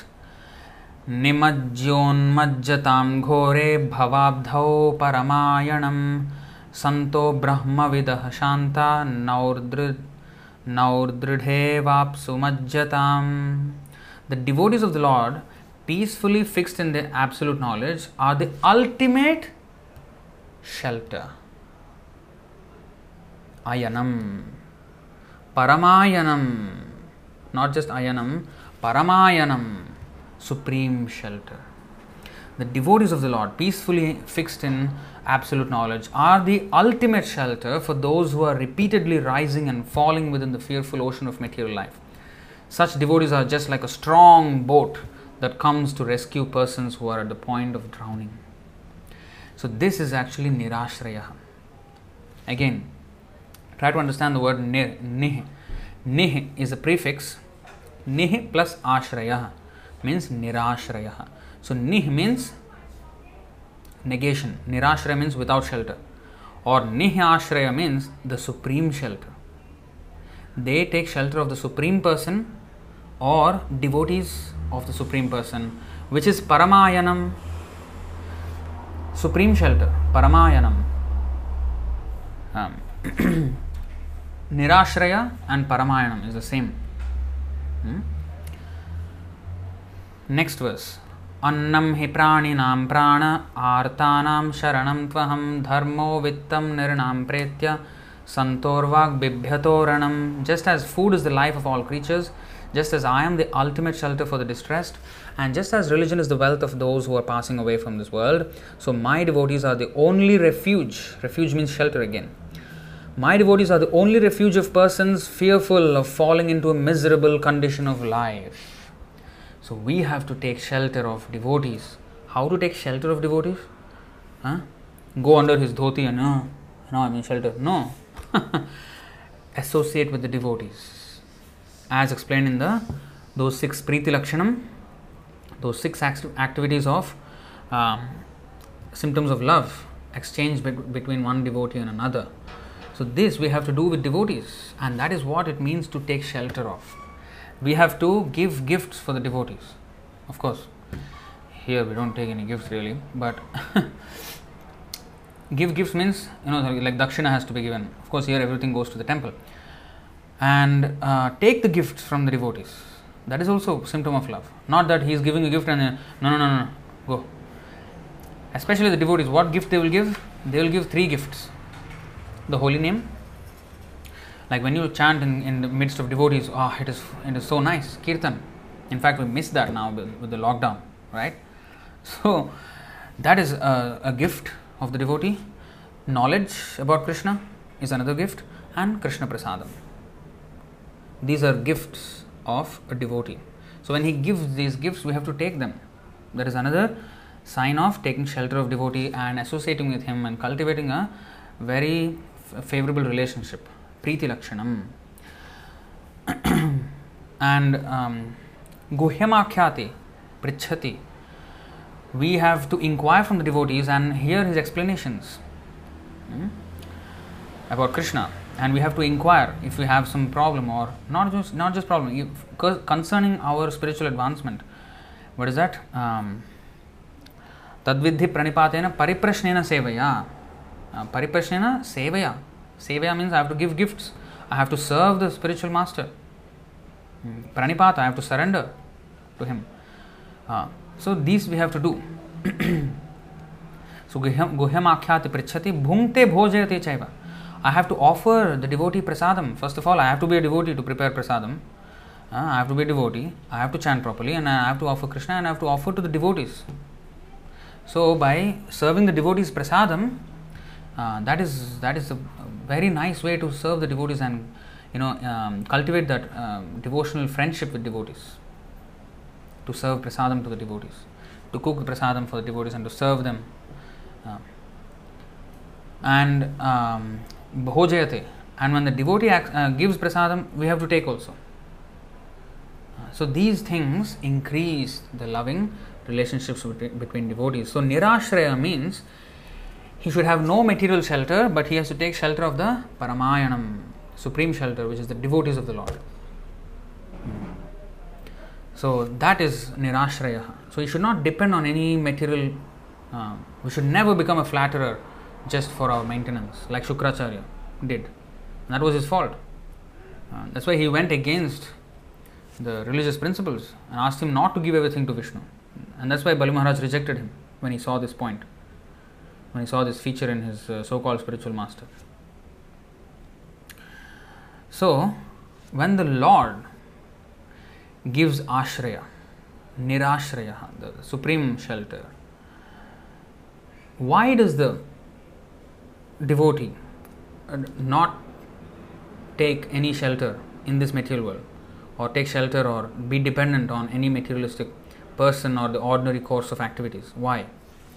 Because he is under the shelter of the Supreme Lord, and that Supreme Lord, you see this last line, Ichhapidhanam nijapada pallavam.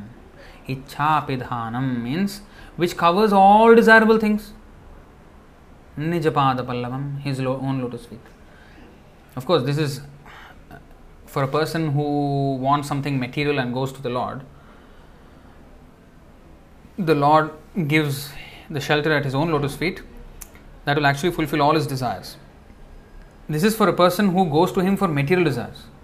What to speak of a person who goes to him for spiritual advancement or just to serve the Lord?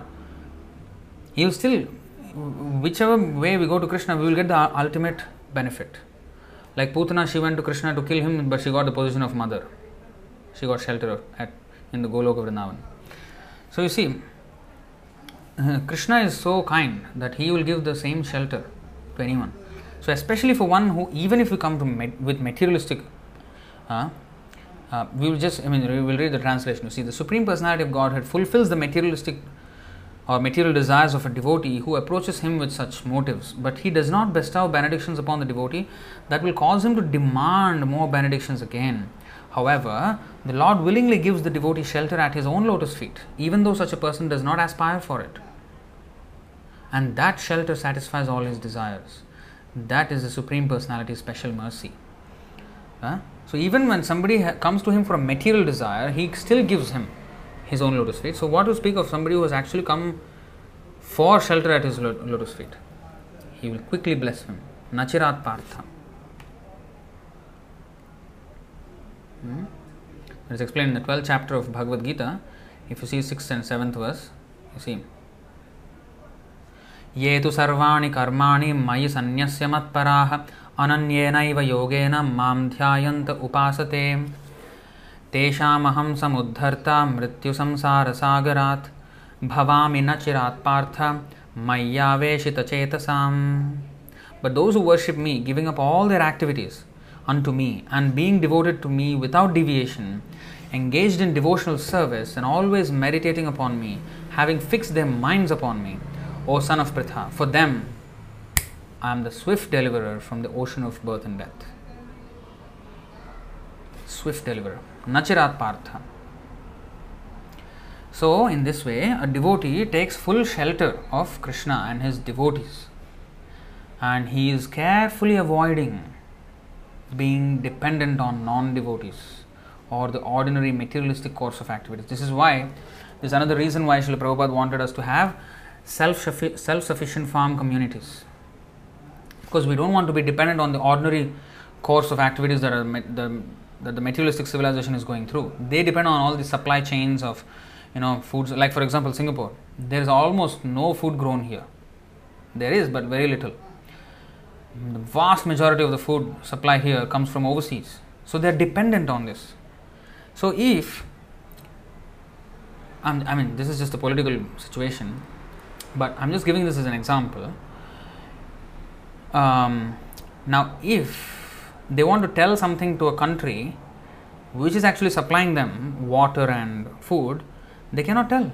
Because if they do something, then what if the country becomes displeased and cuts off the supply? Then they are in a, you know, compromising position. So they cannot tell anything. So I, I'm just giving an example. I'm not saying that there are some there are some political implications here. No, I'm just saying that similarly, if we take something from someone, how to really? Of course, we can. We can take everything from the materialists and sp- still speak against them, because ours is ajagar vritti. Because we understand that everything belongs to the Lord. Like we are using technology which is created by the the materialists, but we're using it in Krishna's service. So this is called uh, Yukta Vairagya. We understand that we are not dependent on this. It's not that without these live streams, you know, we cannot go on with our devotional life. We can still go on. Of course, for those who don't have um, devotee association, it will be sometimes difficult. But look at this from another perspective. Suppose there was no this kind of urban lifestyle and all these things, then yes, there may not be live streams and there may not be such classes, but think of it this way, that they would have been real preaching. The people are not really caught up in the internet and, you know, browsing on Facebook. They, none of these distractions are there, and like what the civilization used to happen before, that every village and town in the evening, the locality, there will be one person who will read from the Ramayana, Mahabharata and all this. He will give lectures from Krishna consciousness lectures. And in every town and village, there used to be this kind of hearing and people used to come and hear. Now, because everything is gone, uh, because of this T V and um, after T V now it's mobile phone and Netflix and all these things, people are just watching, watching and consuming content and completely non-Krishna conscious content, and people are so distracted. And we don't have such communities where, you know, people can come together in the evening, or, you know, where they can discuss all this Krishna consciousness. No. So that's what we have actually started as temple. You know, we have started. Every Prabhupada started this. Every place, you know, he started this ISKCON. Of course, that is also now a little, you know, now polluted because of not following the instructions. But anyway, the point is, if there is a place where people can come and congregate and listen to Krishna Katha, then wherever they are, and everybody of these devotees, they are trained nicely and they can all speak nicely, and then when people come to attend and hear those lectures, and wow, this is nice, and then they become devotees. If, if these um, distractions are not there. But now the distraction is there, and even this covid nineteen, for example,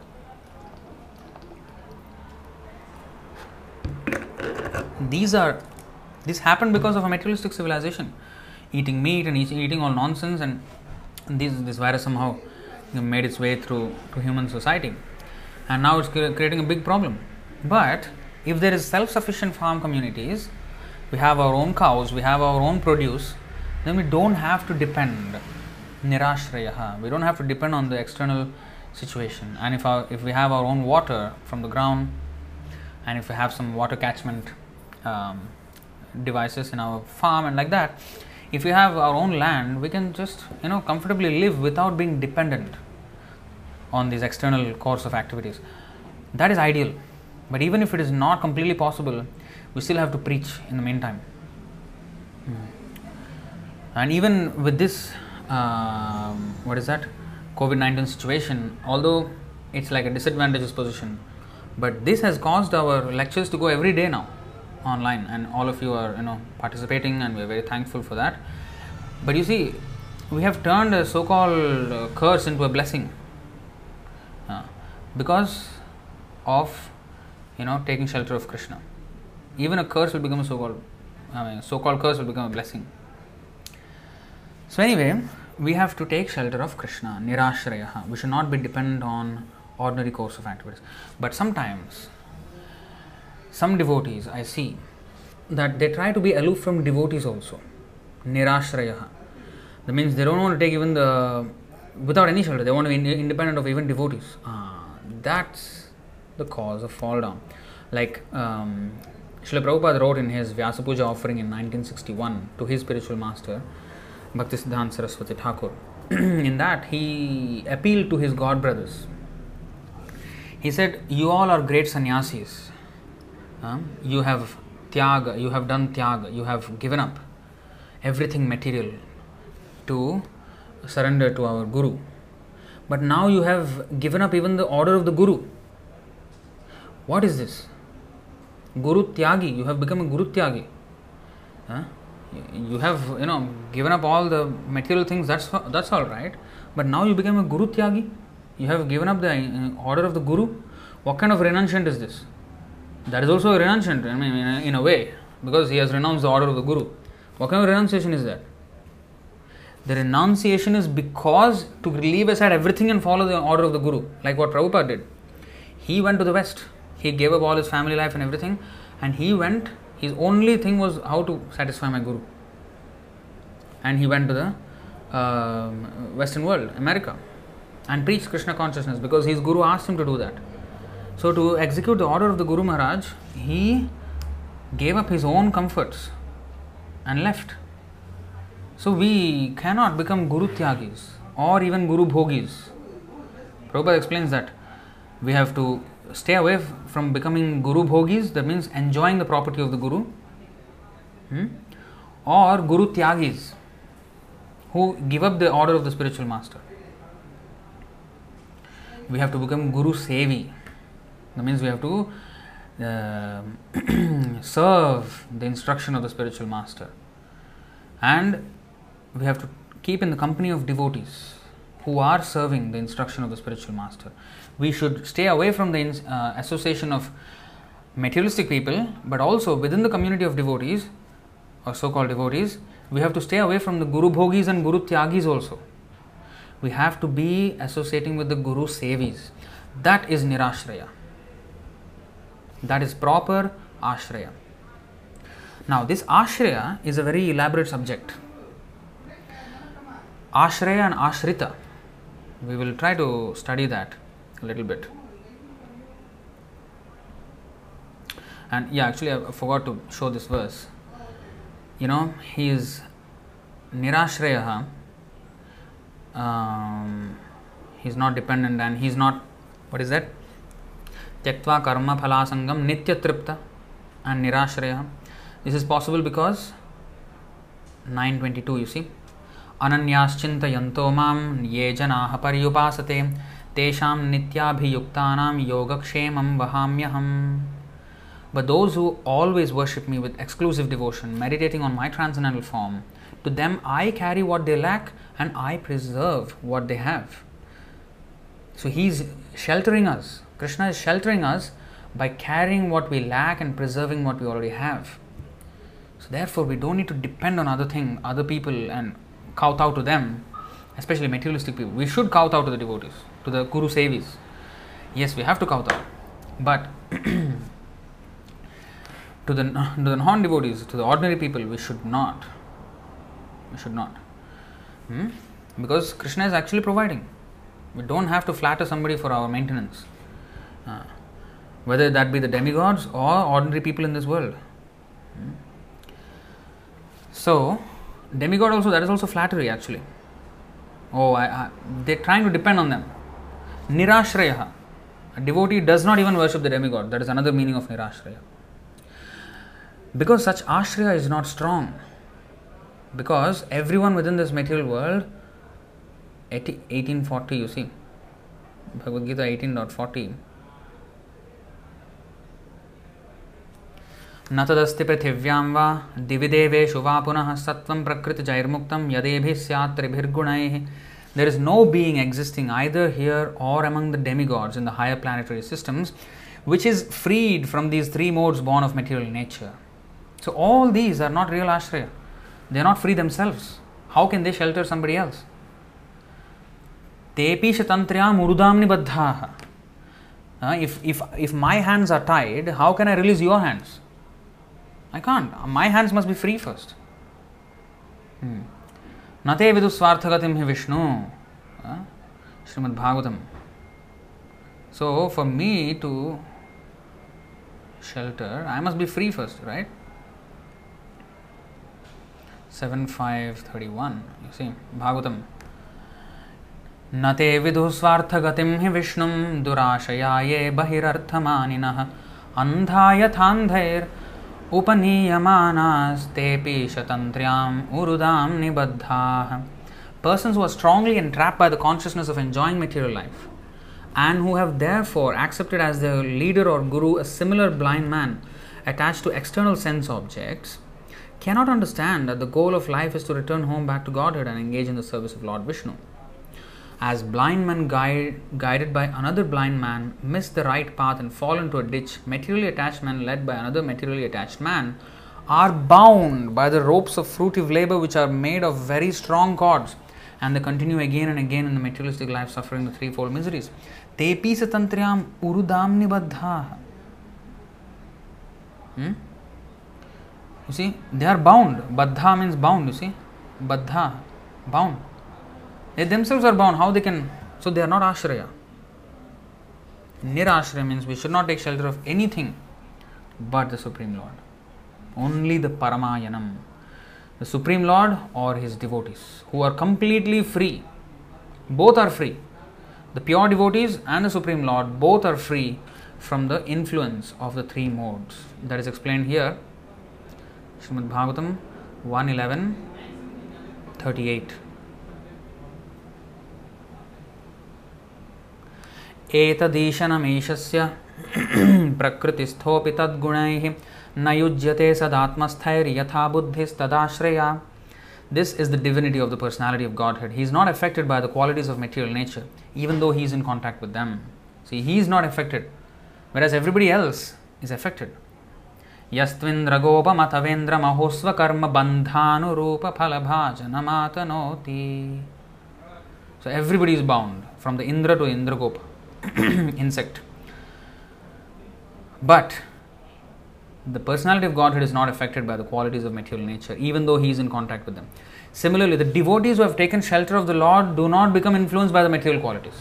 Therefore, they are called the Paramayanam, Madhashrayaha, Yadapashraya Ashraya. So, such Ashraya is Nirashraya, the best of Ashraya, the most um, worthy Ashraya. Actually, Krishna is the only Ashraya. And his devotees are also Ashraya because they take shelter of him. And they lead others to the Ashraya of Krishna. Therefore, they are also called Ashraya, real Ashraya. Now, there are two words, Ashrita and Ashraya.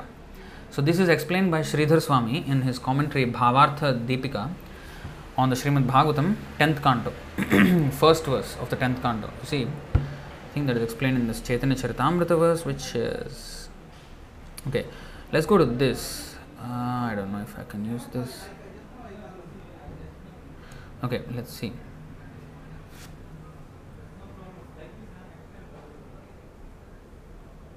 Ashraya and Ashrita. You see, in the teachings of Lord Chaitanya, Prabhupada explains very simply what is Ashraya and Ashrita. In this world, there are two principles operating. One principle is the origin of origin or shelter of everything, and the other principle is deduced from this original principle. The Supreme Truth is the shelter of all manifestations and is called Ashraya. All other principles which remain under the control of the Ashraya Tattva or the Absolute Truth are called Ashrita or subordinate corollaries and reactions. The purpose of the material manifestation is to give the conditioned soul a chance to attain liberation and return to the Ashraya Tattva or the Absolute Truth. Since everything is in the cosmic creation is dependent on the Ashraya Tattva, the creative manifestation or Vishnu manifestation, the various demigods and manifestations of energy, the living entities and all material elements are dependent on Krishna, for Krishna is the Supreme Truth. Thus, Srimad Bhagavatam indicates that everything is sheltered by Krishna directly and indirectly. Consequently, perfect knowledge can be had only by an analytical study of Krishna, confirmed by Bhagavad Gita. So, Ashraya is the absolute independent truth, the absolute truth, Krishna. Everything else is dependent on him, and therefore that is Ashrita, one which is dependent on something, that is Ashrita. So we should not take shelter of an, another Ashrita. We have to take shelter of Ashraya. He is the actual Ashraya, the shelter of everything. And therefore in the Isha Upanishad, we will see this, that uh, verse twelve, I think. Andham tamah pravishanti ye sambhutim upasate tato bhuya ivate tamo ya usambhutyamrataha. Those who are engaged in the worship of the demigods enter into the darkest region of ignorance, and still more so do the worshippers of the impersonal absolute. Why? Because impersonal absolute is also dependent. It is also ashrita. Ash, ashraya, the summum bonum of all ashraya is Krishna. Because even the impersonal Brahma Jyoti is also dependent on the Supreme Lord. That is explained in Bhagavad Gita. Brahmanohi pratishta aham. I am the pratishta for the Brahmana or the Brahma Jyoti in the fourteenth chapter, twenty-seventh verse. So here in the purport, Prabhupada mentions the Sanskrit word asambhuti. Here you see, ye sambhutim, ye sambhutim with an apostrophe before the S, that means asambhutim. Ye asambhutim upasate. Asambhutim means the demigods. But actually, anything that is dependent. You see here, the Sanskrit word asambhuti refers to those who have no independent existence. That means they're dependent on something, that is ashrita. So the demigods are dependent. Ordinary people in this world also are dependent. Everybody is depend- dependent on the Supreme Lord. So, or the nature itself, it is also dependent. So we cannot depend on anything that is an ashrita and not ashraya. That's why it is said, those who engage in the worship of the demigods. But you replace the word demigods with anything dependent, whether people of this world or the material nature or the demigods or anything ashrita other than Krishna. If we worship, we enter into the darkest region of ignorance, because that is called asambhuti. Whereas sambhuti is the Supreme Personality of Godhead. Um, now that is actually explained in the next verse. Anya devahu sambhavad anyadahur asambhavat iti shushrumadhiranam yenastad vichachakshire. It is said that one result is obtained by worshipping the supreme cause of all causes, that is ashraya, and that another result is obtained by worshipping that what is not supreme, ashrita. All this is heard from the undisturbed authorities who clearly explained it. Next verse. Sambhutim cha vinasham cha yastad vedo bhayam saha vinashena mrityum tirtva sambhutyam mritamashnutte. One should know perfectly the personality of Godhead Sri Krishna in his trans and his transcendental name, form, qualities and pastimes, as well as the temporary material creation with its temporary demigods, men and animals. When one knows these, he surpasses death and the ephemeral cosmic manifestation with it, and in the eternal kingdom of God, he enjoys his eternal life of bliss and knowledge. One should know both. Why? We should know the sambhuti, we should know the asambhuti. Why? Or we should know the ashraya and ashrita, both. Why? Then we can discriminate what I can take shelter of and what I cannot take shelter of, what I should not take shelter of. That is called nirashraya, because devotee must be nirashraya as, as per today's verse. So I must understand what is ashraya and what is not ashraya. That means what is ashrita. But if I take ashrita for ashraya, that means if I take shelter of something which is actually not the supreme shelter, but which is itself dependent or himself dependent on the supreme shelter. Sometimes it is he is dependent on another ashrita, and that ashrita is dependent on another ashrita, another ashrita, another ashrita. Finally, the Supreme Lord. Sarva karana karanam is not even directly related to the Supreme Lord. So these we have to avoid and only take shelter of Krishna and his pure devotees who are also ashraya tattva, because of taken having taken shelter of Krishna. And those who are sincere disciples of the pure devotee, they are also, because in their association our faith in the spiritual master and Krishna increases. So we have to take ashraya of such devotees. That is called nirashraya. Now let us understand this ashraya and ashrita a little more. And that is explained in the C C Madhya twenty point one fifty-one.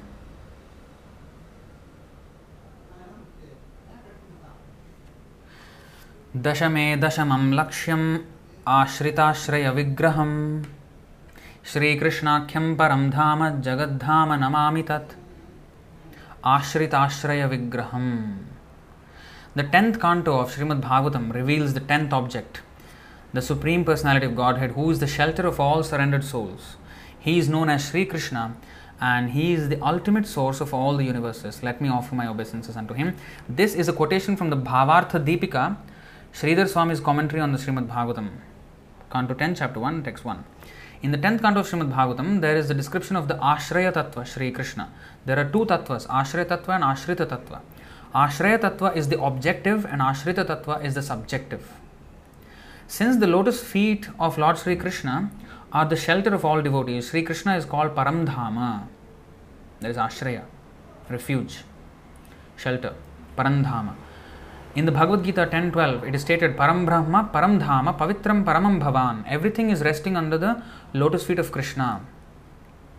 Samashrita Ashrita. You see, Samashhritaye Padapallava Plavam Mahat Padam Punya Yasho Murare. Under the lotus feet of Sri Krishna, the entire Mahat Tattva is existing. Since everything is under Sri Krishna's protection, Sri Krishna is called Ashraya Tattva. Everything else is Ashrita Tattva. The material creation is also called Ashrita Tattva. Liberation from material bondage and the attainment of the spiritual platform are also Ashrita Tattva. Krishna is the only Ashraya Tattva. In the beginning of creation, there are Mahavishnu, Garbhodakshaya Vishnu and Kshirodakshaya Vishnu. They are also Ashraya Tattva. Ashraya Tattva. Krishna is the cause of all causes, Sarva Karana Karanam. To understand Krishna perfectly, one has to make an analytical study of Ashraya Tattva and Ashrita Tattva. Now this Ashrita Ashraya Vigraham Dashame Dashamam. The tenth object. What is this tenth object? So, if you see, Bhagavatam deals with ten subjects, ten items. Bhagavad Gita deals with five subjects. What are they? The Supreme Lord, Ishvara, Jiva, the, the individual soul, um, Kala, time, um, Prakriti, nature, material nature, and Karma, activities. And today's verse is concerning karma, how we have to work, and jnana, about our relationship between the individual soul and the supreme soul. So these are the subject matters of Bhagavad Gita, five. But Bhagavatam deals with ten subject matters. What are they? That is explained here, two ten point one of Srimad Bhagavatam. Shri Shuka Uvacha. Atra sargo visargascha sthanam poshanamutayaha manmantareshanukatha nirodho muktirashrayaha. Ashraya is the tenth item. That is what is explained in the previous verse, you see. Dashame dashamam lakshyam ashrita ashraya vigraham. Uh, the tenth canto of Srimad Bhagavatam reveals the tenth object, the Supreme Personality of Godhead, who is the shelter of all surrendered souls. You see, now let's go back there. Oh, what are these ten subjects? Atra sargo visargascha sthanam bhoshanam utayah manmantare shanukatha nirodho muktirashraya. Sri Sukadeva Goswami said, in the Srimad Bhagavatam, there are ten divisions of statements regarding the following: the creation of the universe, sub-creation, planetary systems, protection by the Lord, the creative impetus, the change of Manus, the signs of God, returning home back to Godhead, liberation, and the Sammam Bonam. Sammam Bonam means the absolute truth, which is Krishna himself. And uh, we will go to C C Adi two ninety-one. Adi two ninety-one ninety-two. I'm sorry, this session is a bit long. You see, the same Atra Sargo Visargascha Sthanam Poshanamutayaha. Then the next verse, Dashamasya Vishuddhyartham Navanam Ihalakshanam Varnayanti Mahatmanah Shruten Arthena Chanjasa. Second verse is important here. See. Here in Srimad Bhagavatam, ten subjects are described. one. The creation of the ingredients of the cosmos. two. The creations of Brahma, that means the sub-creation. three. The maintenance of the creation. four. Special favor given to the faithful. five. Impetuses for activity. six. Prescribed duties for law-abiding men. seven. A description of the incarnations of the Lord. eight. The winding up of the creation. nine. Liberation and Sorry, liberation from gross and subtle material existence. And ten, the ultimate shelter, the Supreme Personality of Godhead. The tenth item, this is the second verse, you see. The tenth item is the shelter of all the others. The other nine are dependent on the tenth, on Krishna. Huh? To distinguish this ultimate shelter from the other nine subjects, the Mahajans have described these nine directly or indirectly through prayers or direct explanations. The whole first nine cantos are, you know, explaining all the other items, but the tenth item is especially in the tenth canto of Bhagavatam, where Lord Krishna's pastimes are revealed.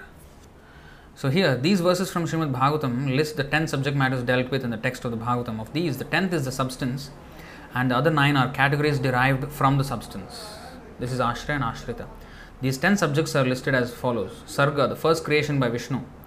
Anyway, you can read this. Visarga, the secondary creation or, or the work of Brahma. Sthana, the maintenance of the universe by the uh, personality of Godhead. Poshana, special care and protection for the devotees by the Lord. Uti, the urge for creation or initiative power, that is the cause of all inventions according to the necessities of time, space and objects. six. Manmantra, the periods controlled by the Manus, who teach regulative principles for living beings who desire to achieve perfection in human life. The rules of Manu as described in the Manu Samhita give the, guide the way to such perfection. seven. Ishanukatha, scriptural information regarding the personality of Godhead, his incarnations on earth and the activities of his devotees. Nirodha, the winding up of all energies employed in creation. Mukti, liberation of the conditioned souls engaged by the gross and subtle coverings of body and mind. Ashraya, the transcendence, the summum bonum, from whom everything emanates, upon whom everything rests, and in whom everything merges after annihilation. He is the source and support of all. The Ashraya is also called the Supreme Brahman, as in the Vedanta Sutra, Athato Brahma Jignasa Janmadhyasayataha. Srimad Bhagavatam especially describes the Supreme Brahman as the Ashraya. Shri Krishna is this Ashraya, and therefore the greatest necessity of life is to study the signs of Krishna. This is called Nirashraya. Without shelter, without material shelter, but the highest Ashraya, which is the real Ashraya, which is Krishna, through the association of devotees. That's why the Chaturshloki Bhagavatam and the Chaturshloki Bhagavad Gita describes this Ashraya. You see, Ashraya, the transcendence, from whom everything emanates, upon whom everything rests, and in whom everything merges in the annihilation. This is actually explained in the Chaturshloki Bhagavatam. The Bhagavatam condensed into four verses. There are there in the two, nine, thirty-one, you see here. The personality of Godhead said, okay, we'll read the verse. Jnanam parama guhyam me yadvigyana samanvitam sarahasyam tadangam cha grihana gaditam maya. The personality of Godhead said, knowledge about me as described in the scriptures is very confidential and it has to be realized. Actually, not this one. I wanted to show something else. I think before this. No, no. Aham evasam evagre. I think thirty-three. two nine three three. Ah, yes. Aham evasam evagre nanyadyat sadasadparam paschadaham yadetatcha yovashishye tasosmyaham. Brahma, it is I, the personality of Godhead, who was existing before the creation when there was nothing but myself, nor was there the material creation, sorry, material nature, the cause of this creation. That which you see now is also I, the personality of Godhead, and after annihilation, what remains will also be I, the personality of Godhead. And in the Chaturshloki Bhagavad Gita also, he explains this point uh, in a way. ten point eight. eight, nine, ten, eleven, they are actually the Chaturshloki Bhagavad Gita. Aham sarvasya prabhavo mattas sarvam pravartate iti matva bhajante mam buddha bhava samanvitaha. I am the source of all spiritual and material worlds. Ashraya. Everything emanates from me. The wise who know, perfectly know this engage in my devotional service and worship me with all their hearts. So they know perfectly what is Ashraya and what is Ashrita, and they take shelter of the Ashraya. So one who is situated thus, as it is explained in today's verse. Hmm? Such a person, it is said, karmanya abhipravrittopi naiva kinchit karoti saha. That means karmani means inactivity, abhipravrittaha means being fully engaged. Pravritta means to engage, abhipravrittaha means to be completely engaged in activities. So, such a person who is karma, tyaktva karma phalasangam, who has given up the uh, what is that fruitive results of work, who is always happy, santushta satatam yogi nitya triptaha udasina on swargapavarga narakesho api tulyartha darshinaha, such a person who is nirashrayaha, who is who has no shelter, without any shelter, who has the Supreme Lord as his only shelter. And actually that's why there is a nice verse actually. We will go to that verse. So such a person, karman abhipravrittopi, even though he may be fully engaged, fully busy, naiva kinchit karoti saha. He performs no fruitive action, although engaged in all kinds of undertakings. So he always performs activities for the pleasure of Krishna, always accepting Krishna's order as his life and soul, always accepting his spiritual master's order as his life and soul. The spiritual master's order is Krishna's order. So in this way one lives. So I just wanted to show this one verse about ashraya, without any shelter. This is anatha. Anatha means, nirashraya also means anatha. Anatha means no natha, no this thing. But if you see in the eighteen point sixty-six, I forgot to show the verse. I mentioned this, but I did not show it just now. Um, in the purport, the process of surrender to Krishna is described in the Hari Bhakti Vilas, eleven chapter, six hundred seventy-sixth verse. Anukulyasa sankalpa pratikulyasa varjanam rakshishyati iti vishvaso goptritve varanam tatha atmanikshepa karpanye shadvidha sharanagati. What is that? Go, uh, rakshishyati iti vishvaso means having full faith in the protection of the Lord, taking shelter of the Lord. And goptritve varanam tatha, he is considering the Lord as his guardian, his shelter, ashraya. These two things are aspects of surrender, two of the six aspects of surrender. And atmanikshepa karpanya, he is, you know, uh, fully self-surrendered. He always works for the uh, for the service of the Lord. And karpanya, he is very, very humble. So he accepts only those things which are favorable for devotional service and, and rejects those which are unfavorable. And full faith in Krishna's protection and accepting him as his guardian and master and ashraya. And that verse is very nicely exemplified. This um, this whole situation is exemplified by this verse by Yamunacharya.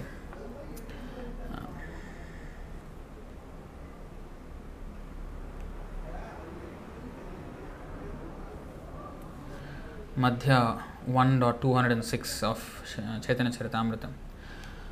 Bhavantamevanu charan nirantaraha prashanta nishesha manorathantaraha kadahamaikantika nitya kinkaraha praharshayishyami sanatha jivitam. I don't want to be an anatha. I want to be a sanatha jivitam. I want to live having a fitting master, a, a, a worthy shelter. Hmm. By serving you constantly, referring to the Lord, one is freed from all material desires and is completely pacified. When shall I engage as your permanent eternal servant and always feel joyful to have such a fitting master? So in this way, Yamunacharya is praying. So we have to be sanatha, I want to be anatha. Um, and by living like that, one will never have any karmic reaction, and that is exactly what is explained in this Isha Upanishad verse, second verse. Kurvan neveha karmani jijivishe chatam samaha evan tvayi nanya thetosti na karma lipyate nare. One may aspire to live for hundreds of years if he continuously goes on working in that way, for that sort of work will not bind him to the law of karma. There is no alternative to this way for man. So this will be the end of the session. We'll go through the questions now and try to go through them as quickly as possible because it's already ten p.m. here in Singapore. Um, all right, here we go. We have a few questions. Okay. Please only ask questions if you really have really need clarification on this particular topic. I hope all the questions are relevant. Let's see. Question by Bhakta Virendra: what is Mishra Bhakti and Shuddha Bhakti? How to perform Shuddha Bhakti? Well, Mishra Bhakti means jnana and karma, if it is involved. And Shuddha Bhakti means only Krishna consciousness. Again, you know, this is a little bit deviating from the topic. Huh? So, A M A. It's good for A M A. Tomorrow is an A M A. Um, A M A session, this will be a good question. So Mishra Bhakti, uh, very briefly, so Karma Mishra Bhakti, Jnana Mishra Bhakti. Mishra means mixture, and um, Karma Mishra Bhakti means one who is karma, I mean one who is en- engaged in karmic activities, but then he wants to offer the results to Krishna. That is Karma Mishra Bhakti. Whereas, like for example, if somebody is working outside and then he gives half of his salary or some of his salary to Krishna, that is karma mishra bhakti. He's engaged in, you know, karmic activities, but he's using that. And jnana mishra bhakti means one wants to speculate um, within Krishna's um, what is the domain. One tries to speculate. Like suppose Krishna ta- Krishna says, "I am the taste of water."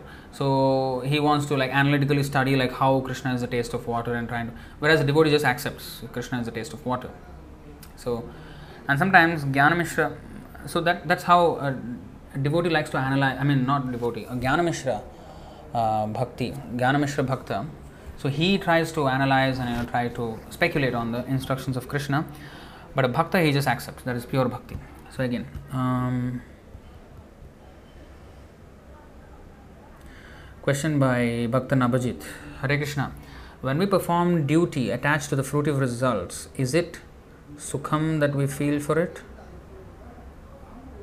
And when we are not attached to the fru- fruitive results of our duty and do not enjoy the same, uh, will we achieve anandam? What is the difference between ananda and sukha? No, no, no. Ananda and sukha are the same. But maya sukha, maya sukha is where we we think that this phala or this, this fruit that I achieve from this work will give me happiness. Sukhavan manyate grihi. It's called maya sukha. It is an illusion of happiness, but it's not real happiness. But ananda and sukha is, is real sukha means to be with Krishna. But ananda, uh, ananda and sukha, there's no difference actually. But maya sukha or maya ananda, that is different. Whereas chinmaya ananda or spiritual happiness, that is with Krishna. So that is the difference. Um, so sukhavan manyate grihi, we'll just take that. This is the position of a person in maya. So Canto three, Chapter thirty, Text nine.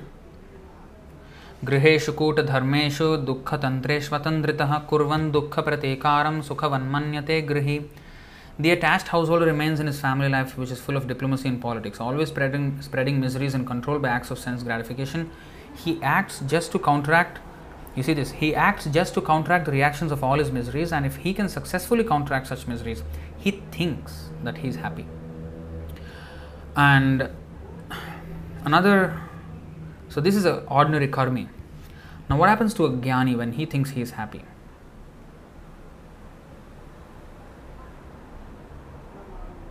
He is also in maya sukha. You see? Amar Reddy is asking, can we say ananda is at soul level and sukham at body level? Not really. No, no, no. We will, we will, we will see this. You see? Um... Ye nyera vindaksha vimukta maninas. You see, vimukta maninas. There is sukhavan manyate grihi. Here vimukta maninas. Tvayasta bhavada vishuddha buddhayah aruhya krichrena param padam tataha patantyadho nadrita yushmadangrayah.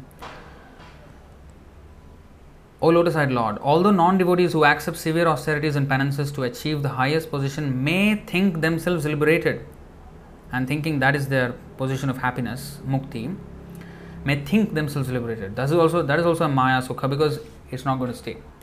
Because why? Their intelligence is impure. Avishuddha buddhayaha. They fall down from their position of imagined imagined superiority, because they have no regard for your lotus feet.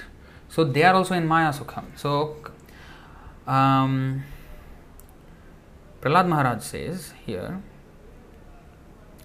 seven nine forty-four, I think.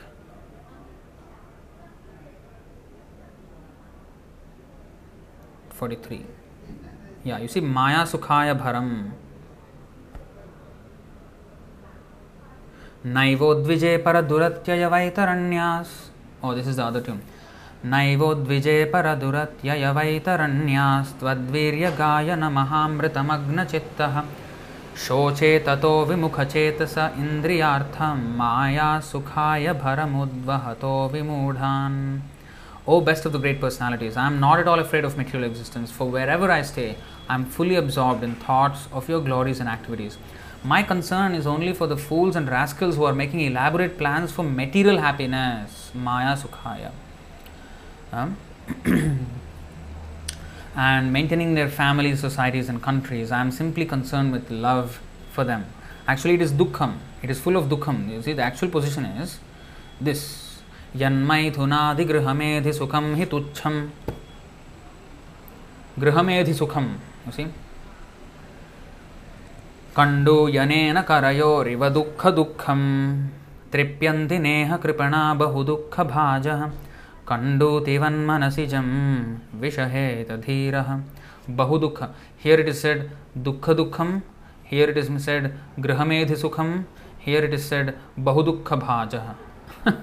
It's like completely, completely pessimistic about materialistic life. Sex life is compared to the rubbing of two hands to relieve an itch. You know, when we scratch an itch, it feels very satisfactory. But then after some time, it starts to hurt, starts to pain, and the itch becomes a boil, and the boil starts to bleed, and it's painful. So, sex life is compared to the rubbing of two hands to relieve an itch. Grihamedhis, so-called grihasthas who have no spiritual knowledge, think that this itching is the greatest platform of happiness, although actually it is a source of distress. This is called Maya Sukha. Grihamedhi Sukha.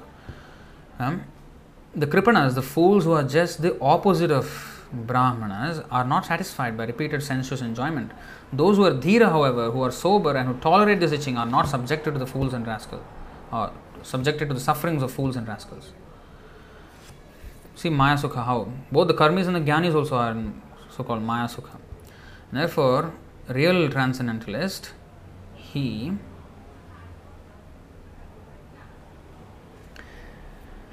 Yehi samsparshaja bhoga dukkhayonaya evate adyantavantaha kaunteya nateshu ramate buddhaha. An intelligent person does not take part in the sources of misery which are due to contact with the material senses. O son of Kunti, such pleasures have a beginning and an end, and so the wise man does not delight in them. And one other verse. Srimad Bhagavatam five point five point one. Here you see Brahma Saukyam. The word Sukham is used in the sense of spiritual happiness. So Sukham is not bodily happiness. Sukham means happiness. Ananda means happiness. Brahma Saukyam means spiritual happiness.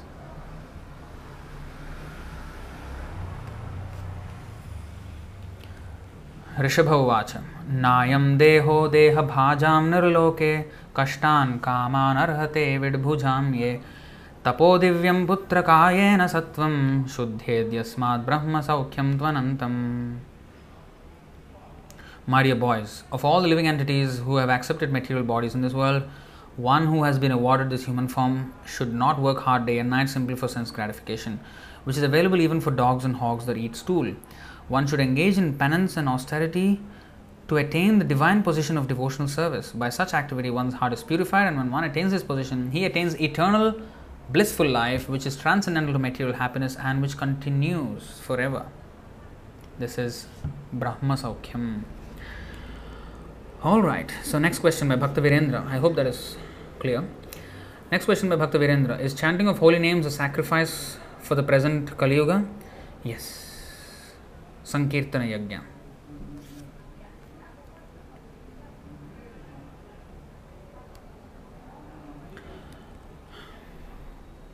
Okay, I see a question from Vanajakshi Mataji. Karmanya abhipravrittopi naiva kinchit karoti saha. Every action has some reaction, holds no good. Is it just an ordinary argument?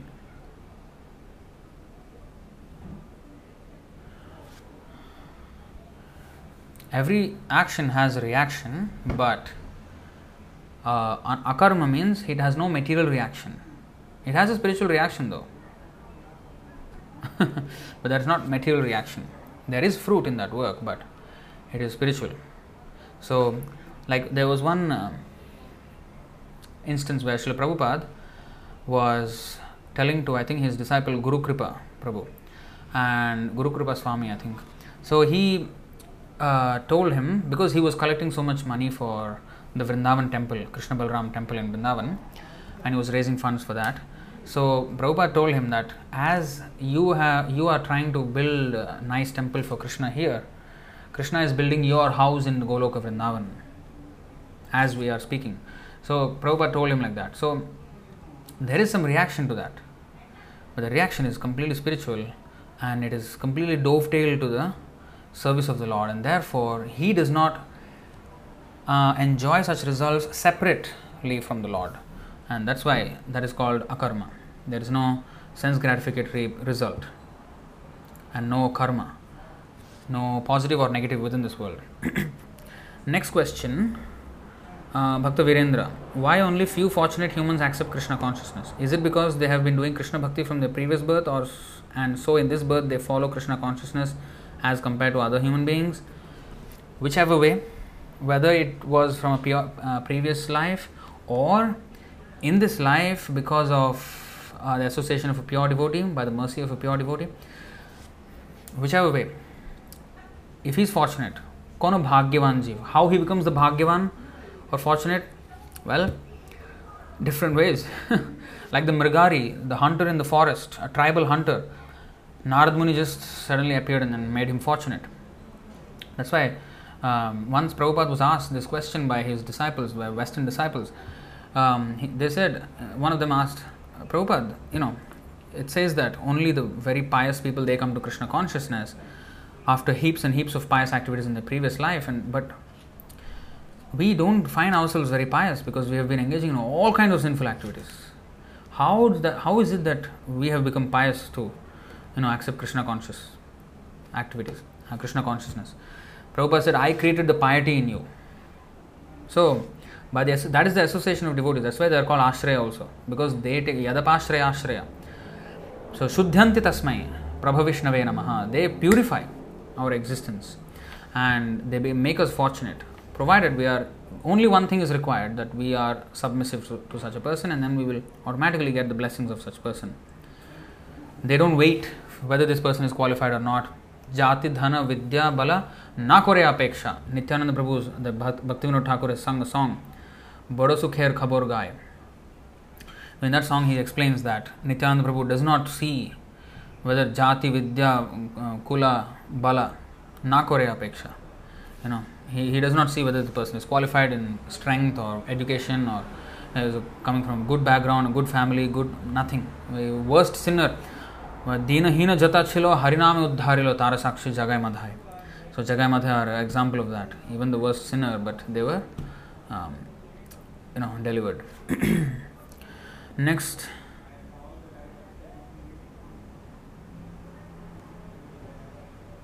There's a nice quote here in the comments. So let's go to that. eleven, fourteen, thirteen. eleven, fourteen, thirteen. Akinchanasya dantasya shantasya samachetasah maya santushta manasah sarvah sukhamaya dishah. Full of happiness. Sukhamaya. Sarvah sukhamaya dishah. All directions are full of happiness. The same sukha, uh, sukha is also Vishwam Purna Sukhayate. For the devotee, the whole universe is full of happiness. Again, the word sukha is used in the, uh, not as a material bodily happiness. Just sukham is happiness. Sukhamaya, full of happiness. Dishaha. One who does not desire anything within this world, who has achieved peace by controlling his senses, whose consciousness is equal in all conditions, and whose mind is completely satisfied in me, finds only happiness wherever he goes, whether it be even hell. Maya santushta manasaha. Such a nice verse. Sarvah, sarvah sukhamaya dishaha. Beautiful.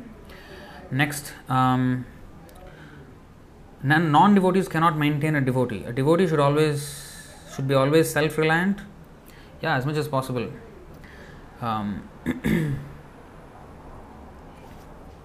you know, as much as possible, we should.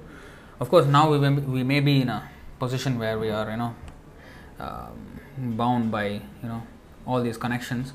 Never mind. We should wait for the causeless mercy of the Lord. In the, in the meantime, we have to execute devotional service. So even for, even not only family members, suppose I am working a job, I am dependent on the boss. I have to say, I have to do whatever he says. Even though it, it means uh, less time for my chanting and reading. I cannot say, uh, sir, boss, I have to read Bhagavad Gita. I cannot say that to him, right?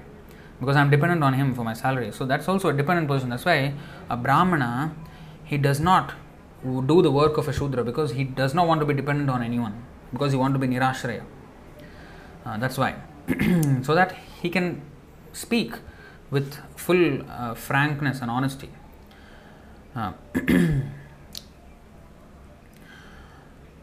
um, actually, one, one place Prabhupada mentions is, politics means how to scheme for one's sense gratification. So, when I am dependent on a person, then I cannot speak the honest truth to him. And that is politics, because I am thinking of my well-being, being dependent on him. So it becomes politics, it becomes diplomatic, it becomes uh, duplicitous speech.